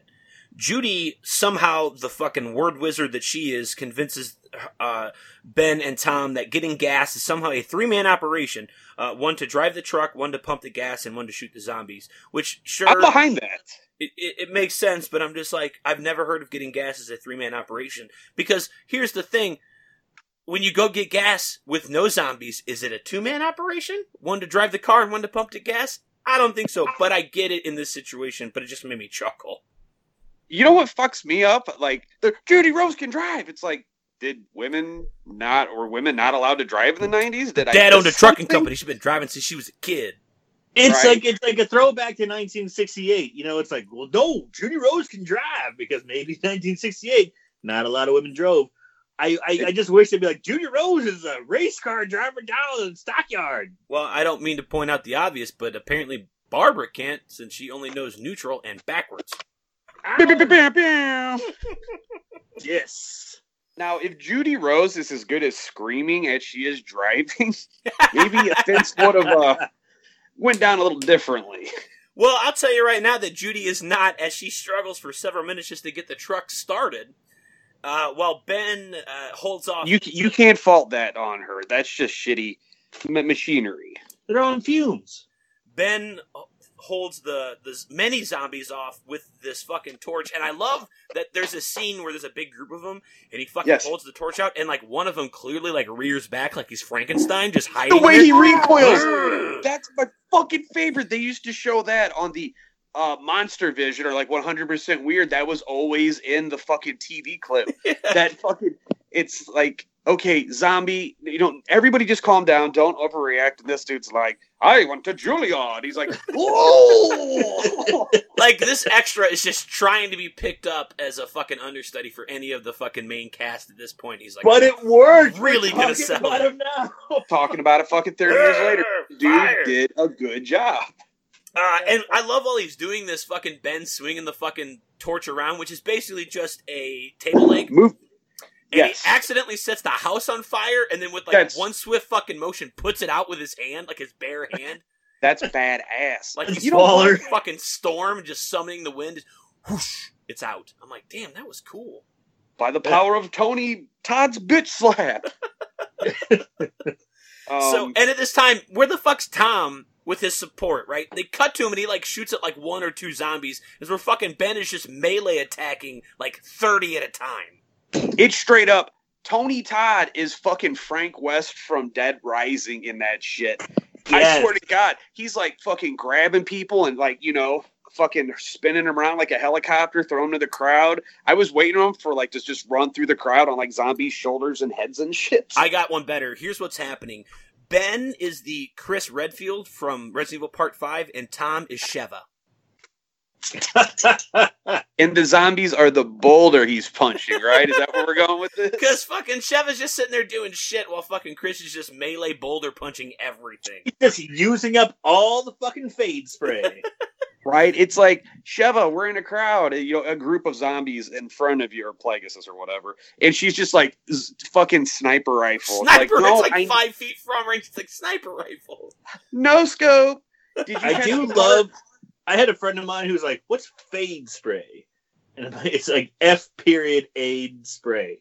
He didn't understand it was I never first heard thing. that. Like, what's fade spray? What's fade spray? That's good. Did you catch? You catch the part where fucking Tony Todd does the Sonic the Hedgehog's uh, spin dash through the fucking zombies, man? Yeah, like he fucking rolls down into him. Right? I think that's when it, it's, it's coming later. Oh, my bad, my bad. Yeah, it's not it's not in this scene, but he does do that. Yes. He holds down B and just. It's yeah, it, but it is coming right up. So, um, while all that's fucking going on, Judy finally gets the fucking truck started, and all three of them make it for the pump. When Ben fucking Sonic the Hedgehog rolls out of the back of the truck, as fucking Judy's just fucking drifting around the side like she's the kid from fucking Sling Blade. Tom then tells her to go back for for Ben, but after they gas up the truck. But unfortunately, as he's fucking trying to work the lock, he realizes that he has the wrong keys to the lock, and they will not work. So he gets the super good idea to shoot the lock off from point blank range with the shotgun, which ends up in a fantastic giant explosion, killing him and Judy, while Ben watches from his favorite spot on the lawn. And I think Ben spoke for us all as he's running up towards going, What the hell are you doing? As he's aiming the shotgun at the gas pump. And we're all just like, Huh? Sure Yeah, she's Pippa- deaf as shit. But Judy Rose, I said he fell out. Why didn't you tell me? I don't know. Why didn't you roll the fucking window down, you stupid bitch? Fuck. I'm pretty sure it was down. Oh, Oh, Here's they show a thing. scene. They show a scene of her driving, and you can clearly hear him yelling, "Judy Rose, go back for Ben." It's just like a woman, just choosing what to hear. Uh, so I'm okay with all of that. Uh, here's the part that gets me. He shoots the fucking gas pump. That's fine. Everything works out great, except for it's the torch in the back of the truck is what ignites them, not like a spark from the fucking shooting the gas pump. That that worked out fine. It was the torch that was their downfall. Was it? I, I- didn't notice that. Maybe it was like a gas spray, like the it sprayed out because Yes, you know, that's yeah. what it was. No, and, and you're right, Nachos. It was, it was, it was the Tony Todd's uh, torch in the back because when you Movie he torch. threw it in the back, the, ga- they showed the gas splash on it, and make cause the explosion. It's not a spark because yeah, it's it's it's from what I understand, it's incredibly difficult or almost impossible to start a fire from a spark on gasoline. I know you can't do it with the cigarette. The movies have lied to us, boys. I don't We know. should make it don't- less likely from a spark. I'm not a gasologist. Well, one day. So with only uh, Barbara now left in the house, by Are herself. you telling me uh, we don't have two deaths? We don't With- have death. oh, two and yeah. three? Death two and three. I'm sorry. Judy Rose and Tommy. Now we're cooking with gas. Fucking Bugs Bunny, that shit. So Barbara and the Coopers are the only ones back. Um, as they, uh, as Harry and Helen head back to the cellar, uh, as Barbara herself tries to provide cover fire for Ben, who is still alive and tries to make his way back to the house. Harry then tells Helen to get back to the cellar herself, while she finds uh, she and she makes her way down there and she finds that Sarah is now missing. She's been laying in this same spot all night. Um, but she is no longer there now. Like the little rag that they had, like you know, plugging her arm injuries, just there and bloody. As Sarah then goes, I'm sorry, as Helen then goes to look for her Darda, uh, Sarah stumbles around the corner as a zombie and pins her mom against the wall and bites her throat out. And I love this scene because blood splatters on the wall and it covers like an old like Trellis. trial. Yeah, that, that like that was in, you know what was You, used you get this. From the Yep. 1968 version when they go down and the daughter is, is just killing her parents with that fucking that trowel thing. Like that's really cool. All right, you guys kinda- notice? You guys notice the braces also? Yeah, dude, her mouth. That was that was. I don't know how old is that kid? In between twenty seven and fucking thirteen, or I, I think don't she's know. supposed to be like 13 or 14. I'd slap him. I could slap him straight if she needed. But I, I like the braces. The, the the addition of the braces on the the zombie is perfect. And All this right, was so a I- very cool scene. It's you knew that it was going to happen, but uh, you you expected the original kind of death thing, and this was very fun. Um, which, which is great because um, it's kind of the opposite. As where earlier we saw a zombie use a rock as a tool, Marshall. Uh, in this aspect, instead of the 1968 version, where Sarah is using a tool to kill her parents, she is in fact just using her zombie, you know, instinct and just straight biting them as normal her zombies. do. wily charm. instead of Unless instead of going for the consider tools. those braces as a, a tool. I can do more damage with these fucking chompers than I can that fucking Plus Yeah. five braces, man. plus seven to eating. These teeth right. are reinforced. my my God! So, see, I never understood this in fucking zombie movies. All right, I'm not saying come over here and somebody try to fucking bite into my head like an apple. Please don't. Uh, I don't think you can do that. So why is it if a zombie is a rotting corpse? How can they just like Return of the Living Dead when the tar man eats uh, Vic from Friday the Thirteenth Part Five head? He just bites into it like a fucking uh, like a drumstick, you know. I don't get that. That's weird to me. Shouldn't they have like rotted jaws or something? She, but she's freshly dead. Yeah, I mean, and she didn't eat. She's like Weekend like at Bernie's apple, dead. Like she can still move. like Kim Jong Un. So that's a good one. I mean, he's not dead. He what? No, Totally he's, not. he's good. So we've got uh, deaths four and five here now. That's right. The Coopers. I have uh, kid tested, mother approved. Yeah, that was That's a one of zero my out. favorite ones. That's, the good. best. That's that's Pew, pew, fantastic. My runner-up was uh, tastes just like mom used to, Ooh, but uh, we'll your stick head. with that. We'll stick. We'll stick with that one. So upstairs now, Harry, uh, Harry Pair of Testicles tries to get the gun away from Barbara as a bunch I of want that zombies gun. Grab her through the windows now, a la fucking Resident Evil 2 kind of here. Ben tries to break back into the house, meanwhile, at the same time, while the two of them are inside going at it. Barbara gets away to let Ben in, while Harry gets the gun and tries ineffectively to shoot the zombies through the windows of the house. I fucking love this part. The zombies pull Cooper up to the fucking the gap in the window, and they're just fucking finger blasting his mouth like George Michael's butthole at a truck trying to stop. give him like the fish hook, and he's like, ah, ah, ah, before he just like casually steps away. He doesn't run, he just steps out of frame. He's like, wait a minute, they're not actually doing any damage. Yeah. This is gross though, because you know, Right? I'm gonna get COVID from this. No one washed their hands for 20 seconds. yeah. it's still creepy. I, I really like that scene. Yeah. It is cool. Uh, so It's like getting bit with a dog that doesn't have any teeth, and it's just like gumming you with a fucking hot dog bun. Like, it's like getting a like, blowjob from a grandma. Nachos, don't you fucking bring up a dead dog, you son of a bitch. Right? You a liquor. perfectly healthy dog that did not take care of its teeth. So while all that's happening, It has a gambling problem. to Harry, Uh, ben now has made it inside as Police Chief Wiggum Zombie tries to get in the door. Ben and Barbara let him in and kill him, uh, just you know melee style, so that they can get his guns.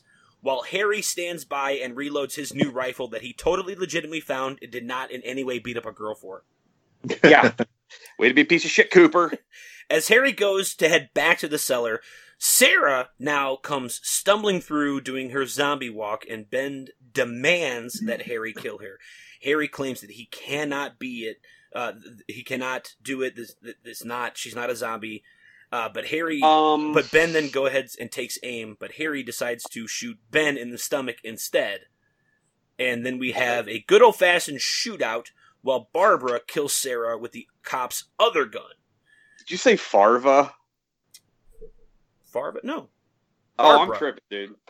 And we're back. Oh, Barbar. Barbar. Babs. Continue. I'm sorry. Babar, two B's. Not back to back. Uh, ben and Harry manage to wound each other in the gunfight while Harry goes to hide upstairs and straight up into the attic of the house. Barbara says that they can now make it to freedom, but Ben tells her that he is hurt so bad that he just just has to leave him behind.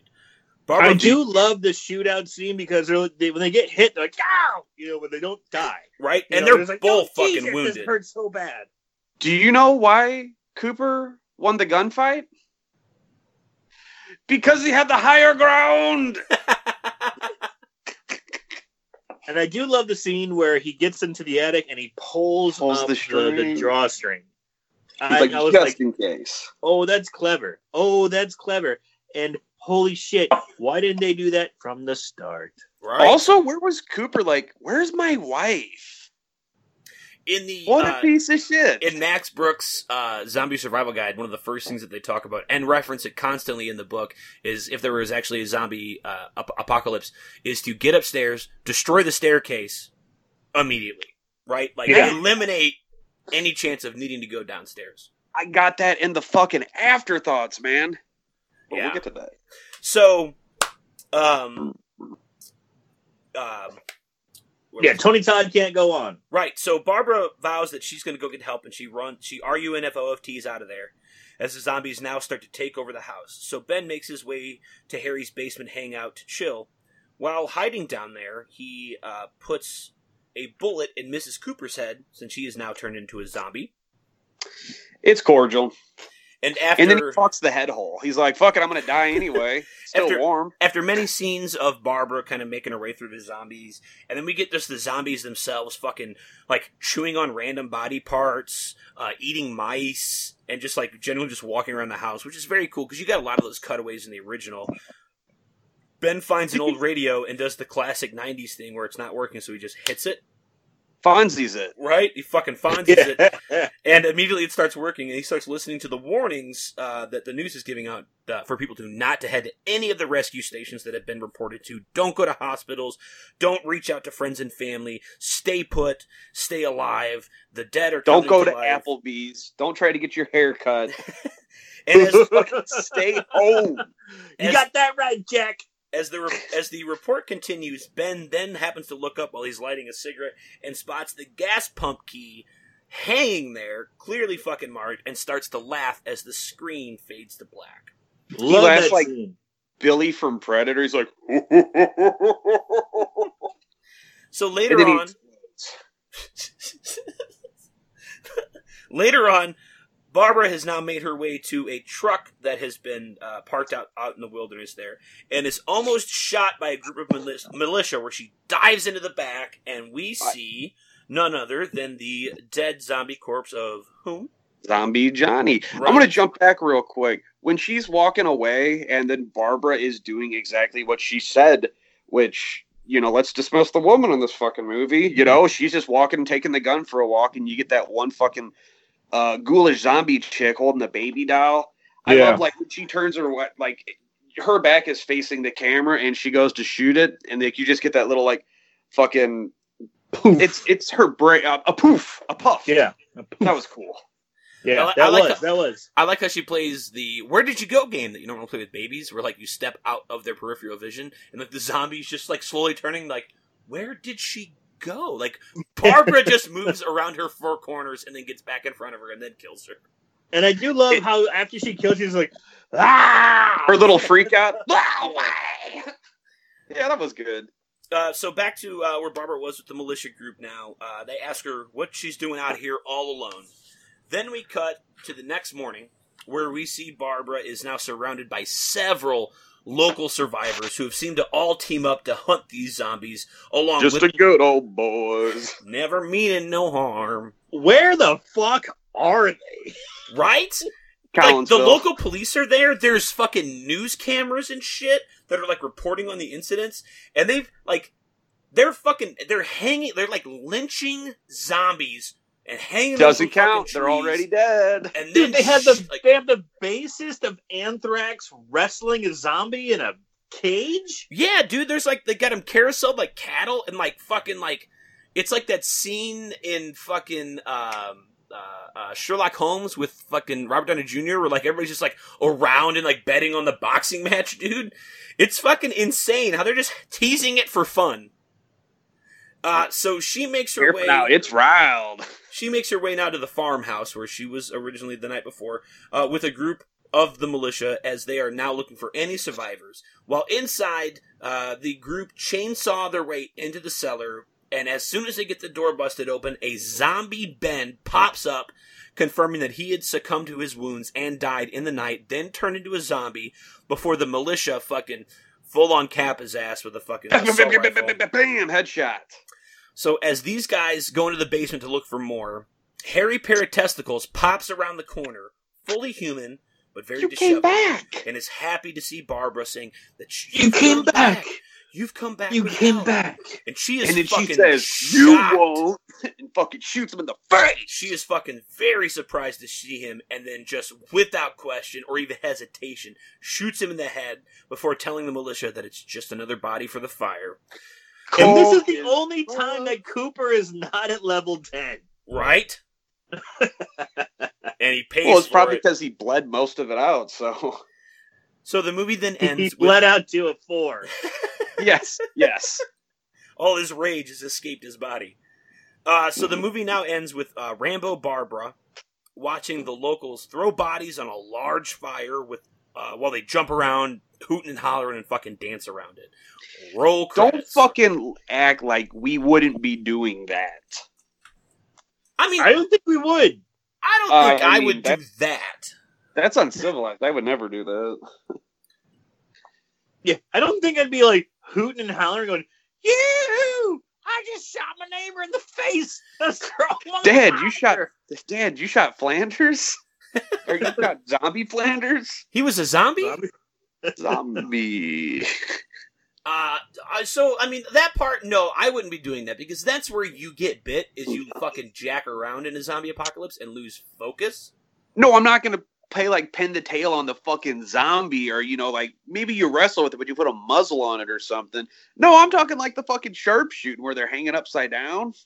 Play whack a mole with a fucking zombie, you know? It's sticking its head up through the fucking I feel like maybe that would happen after fatigue, after uh, like dealing with the zombies for months. You know, Right. Like, This is just day one. yeah, exactly. This is day one. You know what? You take the piss out of the fear and you're good. Alrighty, uh, you guys ready to see a dead body? Yeah. All right. So we've got countless zombie deaths here. I count only the humans that died uh, at this point, and not like oh they were humans off screen kind of thing. So we've got seven human deaths. Um, Count them seven. Number one, Johnny, uh, neck and skull broken on a tombstone by a zombie. Johnny No. has next name. Number two, Tom stupidly shoots the gas pump while standing next to it with an open flame. They go boom boom. Judy killed by Tom's surprise. See also fire. Uh, number four, uh, Sarah Cooper zombie bite. Um num. She got squashed. Number five, Helen Cooper bitten by the zombie Sarah Cooper, then shot in the head by Ben. Um num num. Ben shot uh, by the militia.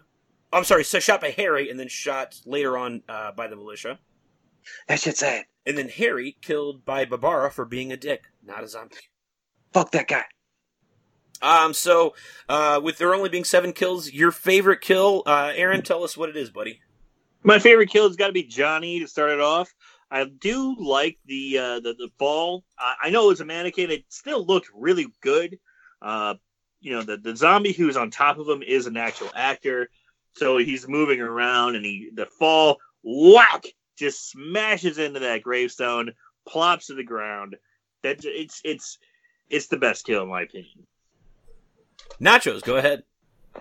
Bitch ass Cooper getting it right in between the eyes. No, nothing more needs to be said there. He's Uh, a piece of shit. He got what he had. Co- he was a nosy bitch, and he got what he had coming. mine is also Johnny. Uh, pretty much mirroring everything that uh, Aaron had said. It's just, I just really like that death. It really sets the tone very quickly for the movie. All right, can I throw you a curveball real quick? Go for it. Best zombie death. Um, best zombie death. Mine was off screen. It was they hurt a zombie's feelings to death. It was quite traumatic. Uh, it was mine- a cut. Mine would have been Roadmaster Brokeback. Fuck. Because Tony Todd, God like, damn you! "Ah!" as he fucking does it, like he's fucking swinging Mjolnir, the fucking or the enchanted crowbar by the wrecker. He's he's fucking Colossus in the X Men arcade game. right? It was uh he's fucking Nick Fury just swinging that belt around. fucking Papa gonna whoop some ass. Aaron, how Jumping about out you? of a pool. Jumping out of a pool with a lit cigar. I, I do like also Tony Todd with the enchanted crowbar, but I like the, the the first zombie that he dispatches in the kitchen by running towards him and just spiking it into his forehead, and it looked fucking good. It did look It good. looked really good, and you know, tossing his out outside like a moldy bag of tangerines. Uh, you guys ready for some stuff you should know? Yep. All right. So Tom Savini was initially hired to perform the special effects for this movie, but was persuaded to direct by George Romero. Savini was drawn to the remake because he was unavailable to do the special effects on the original, but did do the special effects on the Dawn of the Dead sequel. And I think he's in it for a second too, isn't he? He yeah, is. he's Machete, the zombie. he's one of the bikers. Yeah. he comes back in uh, blah, blah, blah, Land of the Dead. And this is this next one. It's got to be hard to be the special effects team when Savini is your director, When the fucking Big Dig Energy himself is there. right?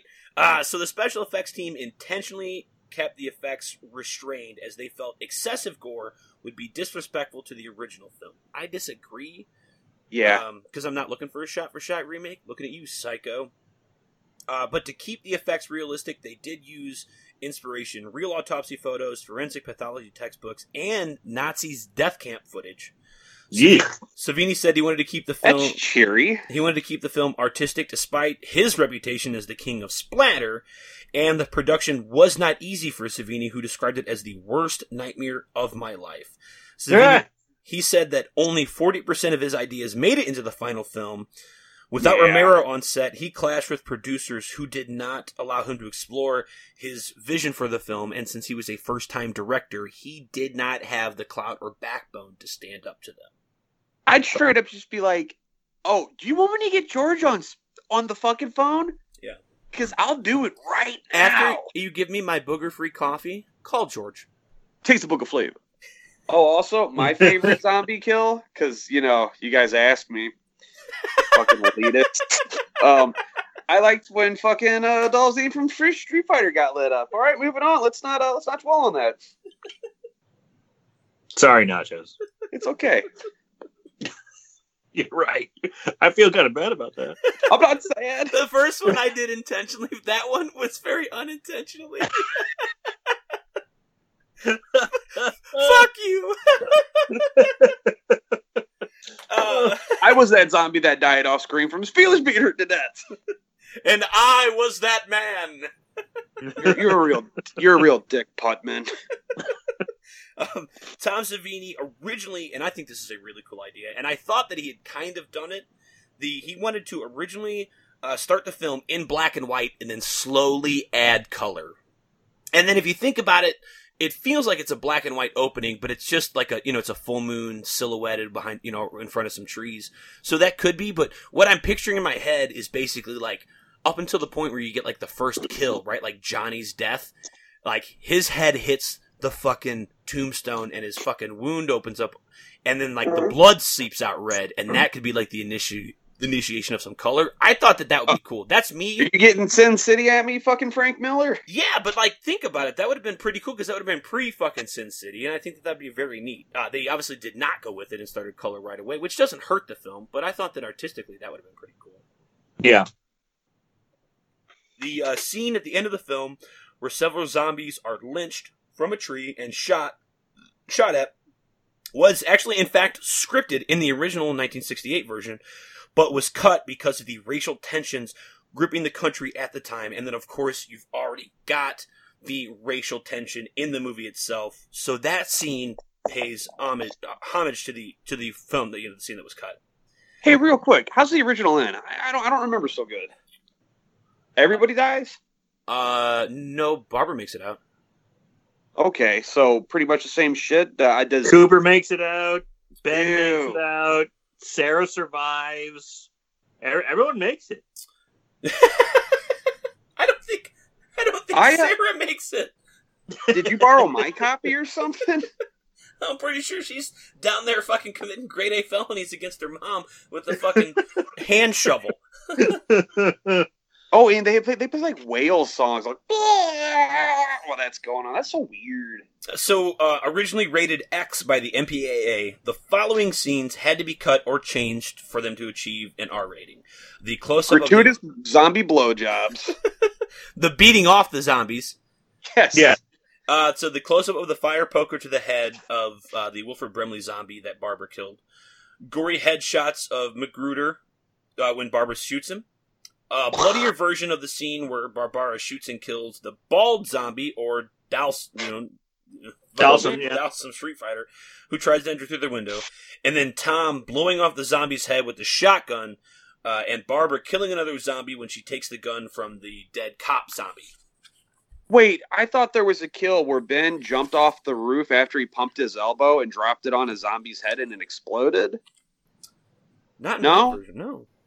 Okay. Maybe that that's was wrestlers something versus zombies. maybe maybe that's the uh, the the remake remake. Oh, the remake of the remake. The one with uh, Sid Haig and Andy Dick and fucking Mick Garris and That's it. Pinocchio and Little Chauncey. So, uh, final thoughts. Uh, what you like? What you didn't like? What would you change? Uh, Aaron, go ahead and take it away, buddy. Uh, final thoughts. I think it was a good uh, remake with a slight twist.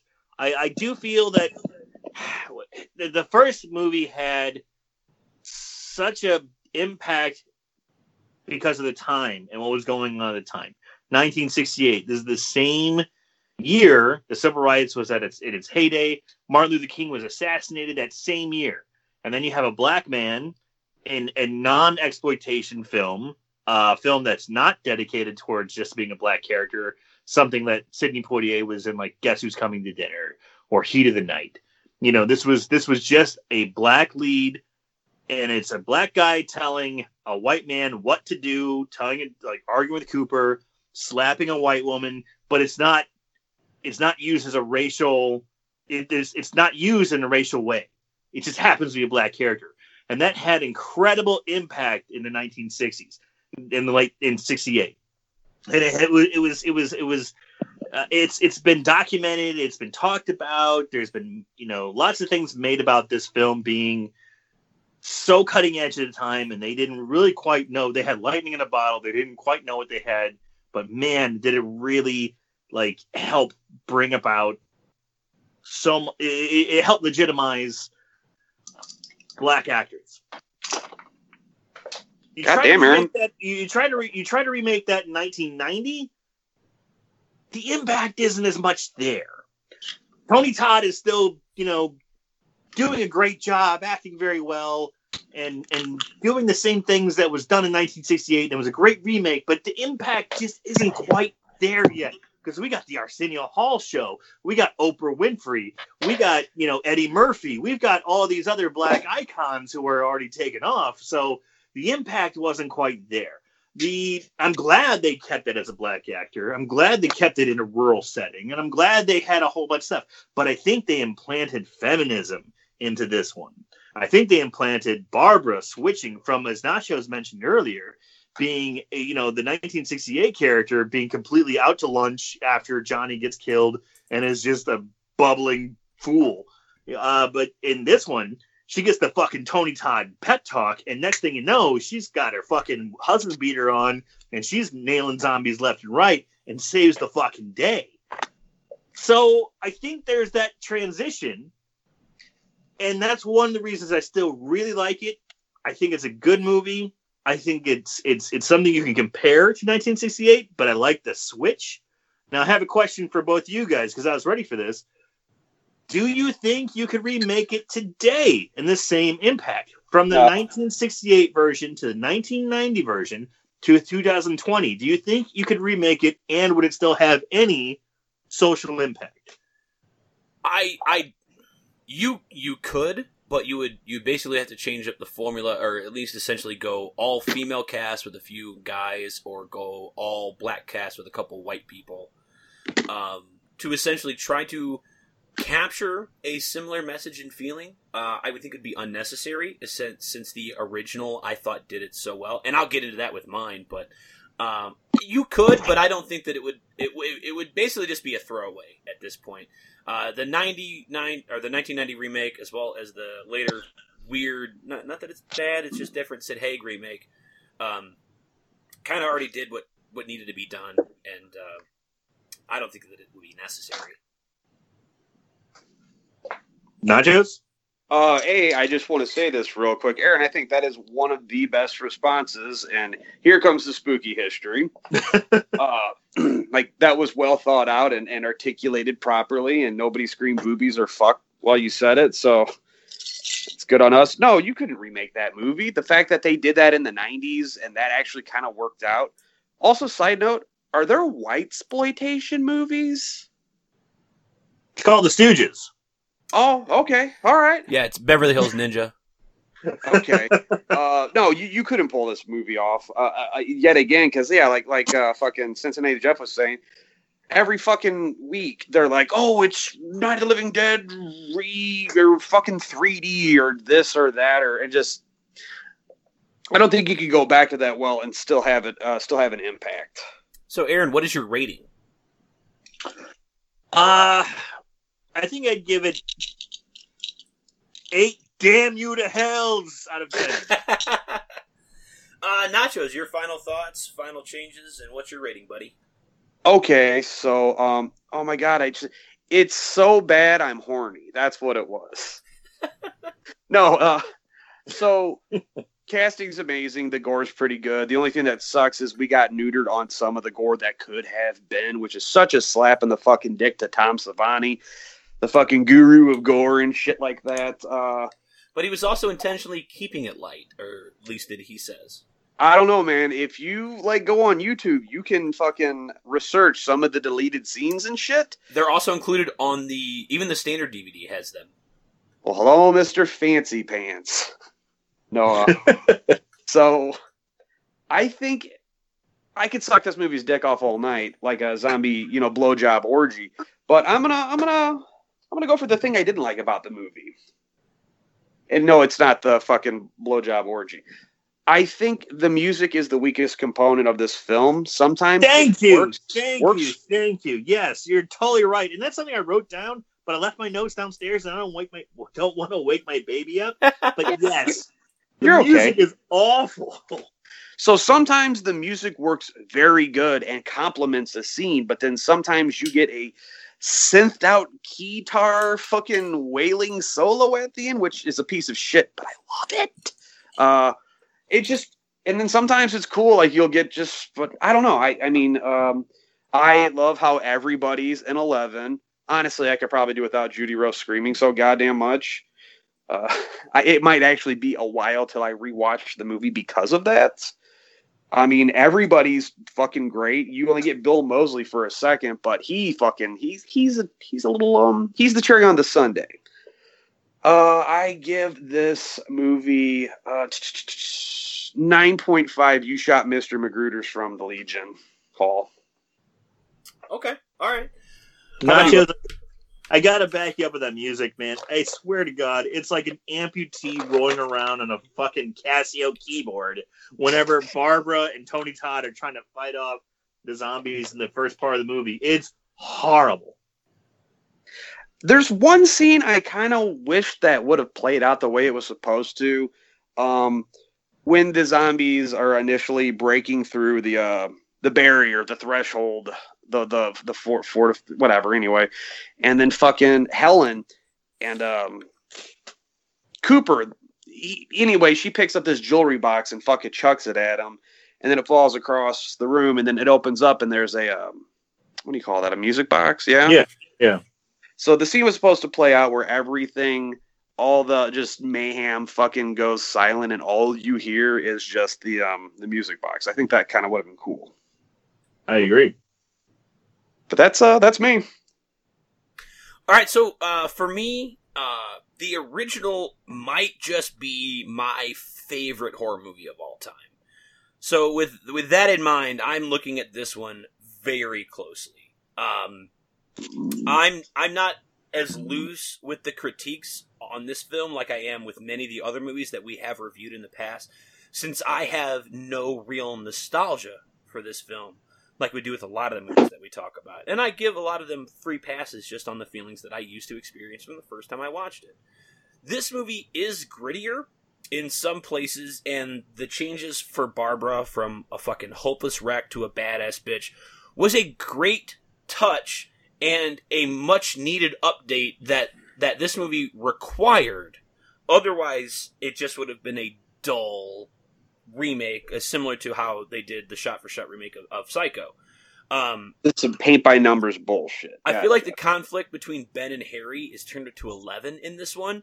Uh, and here, Ben does not come off like the hero that he is trying to be. Uh, in the original, Ben is very much fighting against uh, racism. It's very obvious, right, at this point, and he is our hero as opposed to Barbara, who is our main character, so to speak. Right, she's the first one that we're introduced to, but Ben is the hero here. Um, but in this one, Ben's very much an asshole. Uh, he is very commanding, telling people he's the boss and shit like that. And instead of assessing the situation and, and, and trying to ask others what they think might be good ideas, he's just imposing his thoughts into saying, look, I've already taken charge. It doesn't matter what you say, either do it or don't. Which some could argue is say, hey, that's the mark of a good leader you need in such a crisis.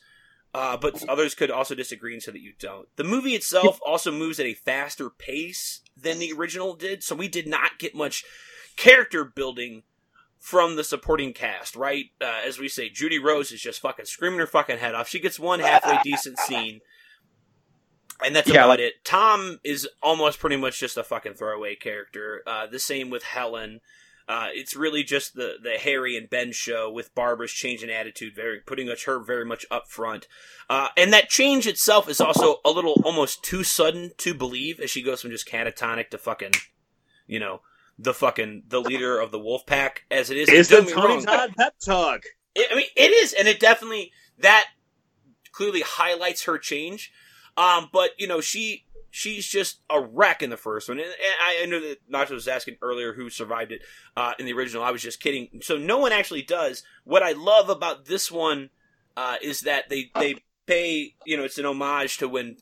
In the original 1968, when when when Ben actually survives the night because Barbara gets carried off, she loses her shit in front of the windows. Uh, uh, just like just similar to how Barbara gets grabbed in this one, except the fucking zombies take her away in the original one.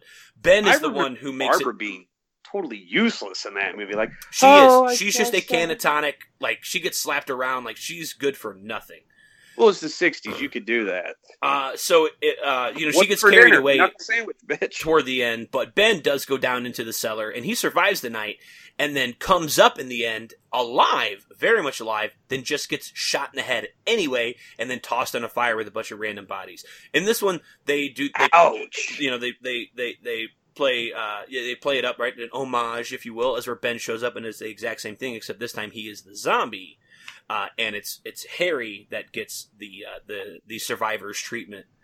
So, uh, for with that being said, you know, I'm I'm hard on this movie. I do like it, but if I'm gonna watch one, right? It's like, oh, well, let's watch Night of the Living Dead. I'm always going to immediately assume you want to watch the original, and that's the one I'm going to reach for every time. I give it a seven out of ten. It's not a bad rating, but it's definitely one on the lower that I have given, and this is Fuck one your of the mama. ones I I have liked less than most that we've done on here, simply because I think the original is just fantastic, and like Aaron had said, ahead of its time with the race relations and the whole civil rights movement. They had captured lightning in a bottle, just like he had said, and they didn't even know it. And it just it's beautiful. Well said. Thank you, sir. So, uh, before we uh, end our show tonight, uh, Nachos had come up with a game, uh, and we uh, talked about it with Aaron here. And what we're going to do is um, we're going to read each other some horror movie taglines, official taglines, nothing that we made up ourselves. These are official taglines from the movie posters, and uh, we're going to try to guess what movie it is based off the tagline alone. So uh, we're going to go ahead and start. We've we've all picked five. Um, so uh, we'll let the guests go first. So what we'll do is we'll let Aaron read his five, Nachos you read your five, and then I'll read my five. Deal. All right, you boys ready? Uh, Yeah. yeah, hit me, buddy. Okay, here we go. First one. You know who to call when you have ghosts, but who do you call when you have monsters? Monster, Monster Squad. Squad. One of my favorite movies. All right, next one. Worst pool party ever. Pool party Pool Party massacre. Massacre. Yes, thank you. Uh, yeah, Drew Marvick. Hopefully, we'll have a pool party massacre. I know production just stopped thanks to COVID, motherfucker. Thanks, COVID. But uh, it's it's coming. It's it's coming. All right. This one might be a layup for you guys, but uh, maybe not so much for some of the listeners. But uh, I kind of like this one. The good news is your dates are here. Bad news is he's dead. Night of the Creeps. Creeps. Creeps. Boom. Tom Atkins, All right. Cincinnati Jeff. Thrill me. Cincinnati Jeff in the house. All right, next one. I. It's kind of a horror movie, so maybe, maybe we'll see how it goes. Will she have the power? Dot dot dot to survive. Will she have the power to survive? And it's kind of a horror movie. Yes, Obviously not Carrie. It's a I, little I will give you a hint. It's by the master of uh, horror, Stephen King. Will she have the mast? Is it Cat's Eye? Nope. Okay, what do you got? Cincinnati Jeff? Jeff. What do you think? Will she have will the she power Have the, will she have the power? Dot dot dot to, to survive. survive? And it's uh, a movie based on a Stephen King story. Correct. Let me think here. We've got give me just a do, do, do, do, You just looking on the internet? Is that what you're doing? Yeah, I can hear you typing. I am not typing. Fucking hands in the air, you mofos. I'll I'll drum them on the table. Uh, Mick Garris directed. I'm gonna go with Firestarter, Boom! starring Drew Barrymore. Mhm. You got it. You got it. Cat's Eye also had Drew Barrymore. in that. All right. Last one. All right. Christine Brown has a good job, a great boyfriend, and a bright future. But in three days, she's going to hell. Drag me to hell. Yep. There you go. All right, you guys did pretty well, except for Firestarter. That was the only curveball I had in there. You guys uh, knocked it out of the park. Damn, yeah. I did not. I've not seen Drag Me to Hell, so uh, Nacho's got me Oh. on that one. I, Raimi does a lot of shit, but uh, this was actually kind of like his return to horror in a good way. Yeah. All right, Nachos, go ahead, buddy. You're five. All right. mm. All right. This is a little. Ah, fuck it. You'll have a hell of a time.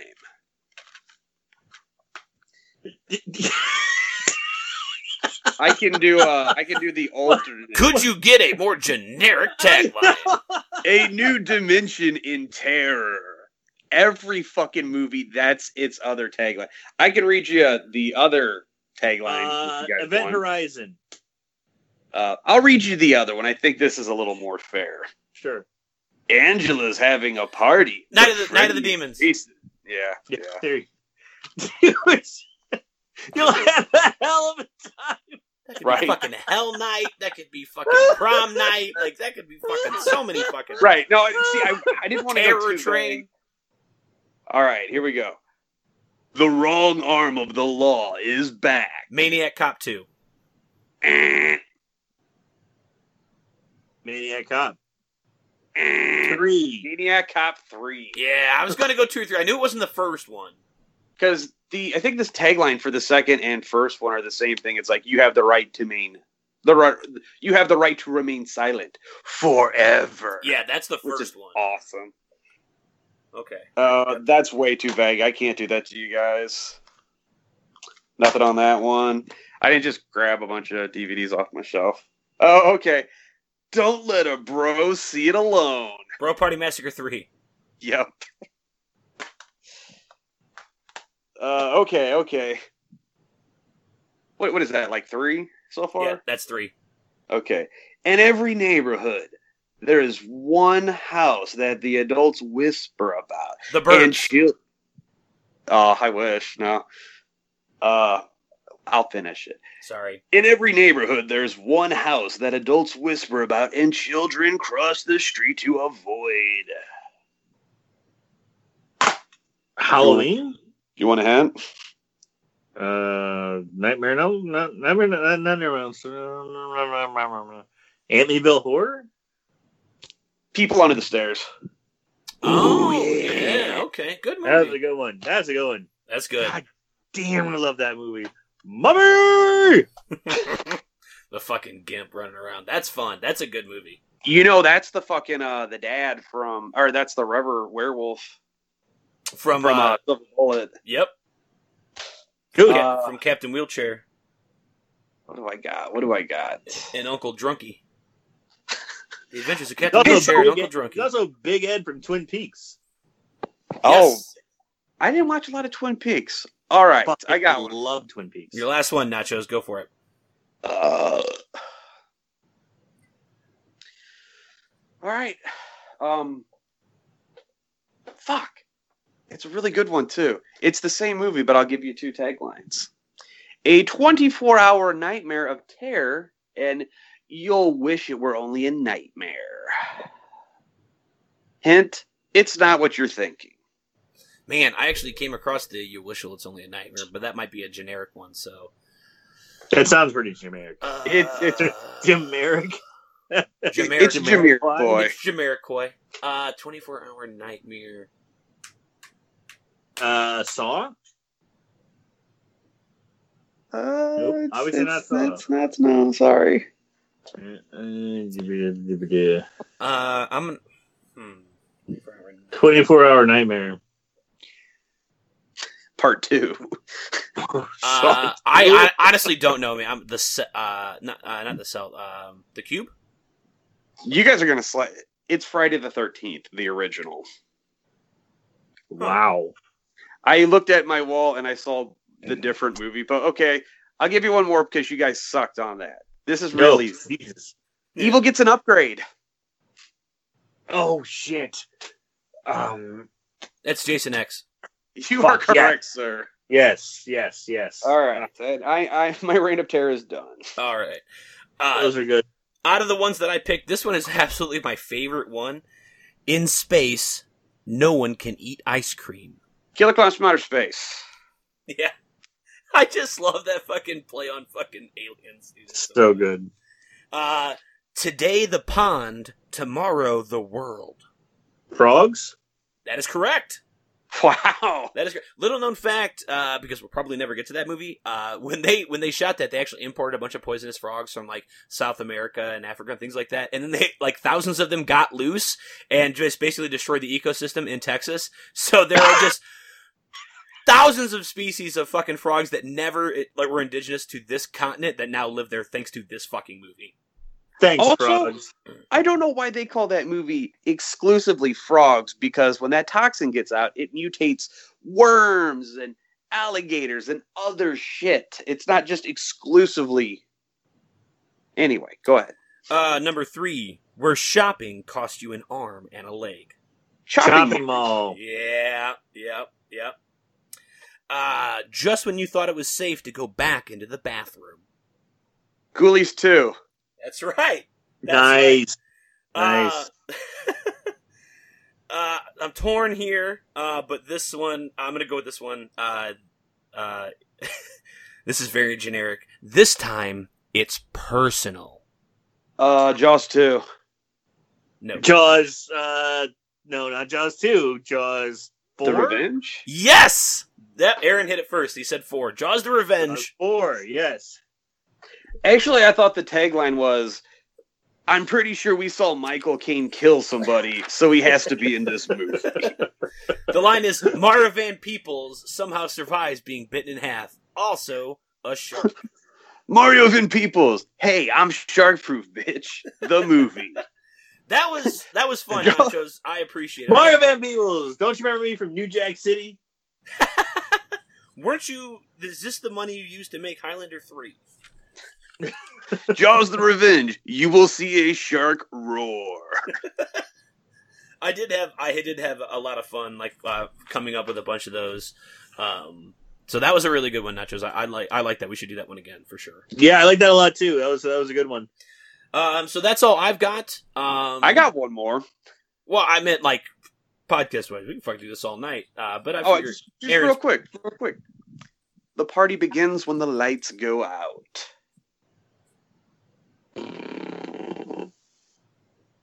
Slumber Party Massacre. You're really fucking close. Ugh. Slumber Party Massacre two. Ding ding ding ding ding. I'm glad I scored this on. I pick a videos copy on VHS. Fuck yeah. so uh, bef- before we sign off, uh, Aaron, you got anything you want to plug for yourself, buddy? Uh, yeah, uh, check out Horrible Horror Podcast, of course. Uh, we're on all the podcast platforms. Follow us on Facebook, Instagram, on Twitter. It's at So Bad It's Scary. Uh, but one thing I'm working on right now is uh, trying to make a new video. Uh, I just recently did a video since we're on the lockdown. We're not doing podcasts a lot right now. Marshall's uh, kind of MIA.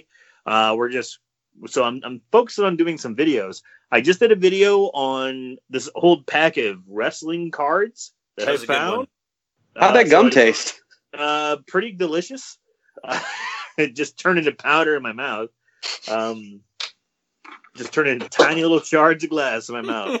Uh, you can check it out on our Facebook site, and it's also on YouTube. Uh, we have our YouTube channel set up, and uh, I'm going to be doing another one. I'm actually in the process of working another one. Uh, I'll give you a little teaser. It's the top 10 scariest movies I saw as a child. Awesome. So, top 10 scariest movies I saw as a kid. I hope that No, nine and a this- half weeks is on there, and it was just scary because you're like, Mom, what are they doing? Are they moving furniture? That's a weird fucking movie, and But it's a good before- point. It's a good. It's a good point you put in there. It's, it doesn't necessarily have to be a horror movie. It just it was just a movie that scared me. So uh, yeah, I- I'm working on that right now. It's in production. I hope to have it out within the next uh, four or five days. Fantastic. All Looking right. forward. Well, uh, you guys are already listening to us, so you know where to find us. But if you want to tell your friends to check us out, um, you, you can get the Podbean app. We're also on uh, Spotify. Uh, you can get us on uh, iTunes, Google Play Music, all places like that. You can find us. We're also in your mom's house. What? You can find us on Facebook and Twitter at Here Comes Spooky and Instagram at Here Comes the Spooky. You can also email us, tell us what you like, what you don't like, give us any suggestions about movie you would like to hear us flat jaw about at Here Comes the Spooky at gmail.com. And uh, that's really it. Uh, uh, before we end out, though, uh, for anybody that's listening, we do want to say thank you to all the folks there that are putting in hard efforts at our grocery stores, at our gas stations, and like that, the essential workers, especially especially anybody that's working in the healthcare industry. We do appreciate all the sacrifices that you do, and I really hope that everybody is being smart, doing their best to social distance and stay home as much as possible. What he Amen. said. Amen to that, brother. All right. On that note, remember everybody to Stay spooky.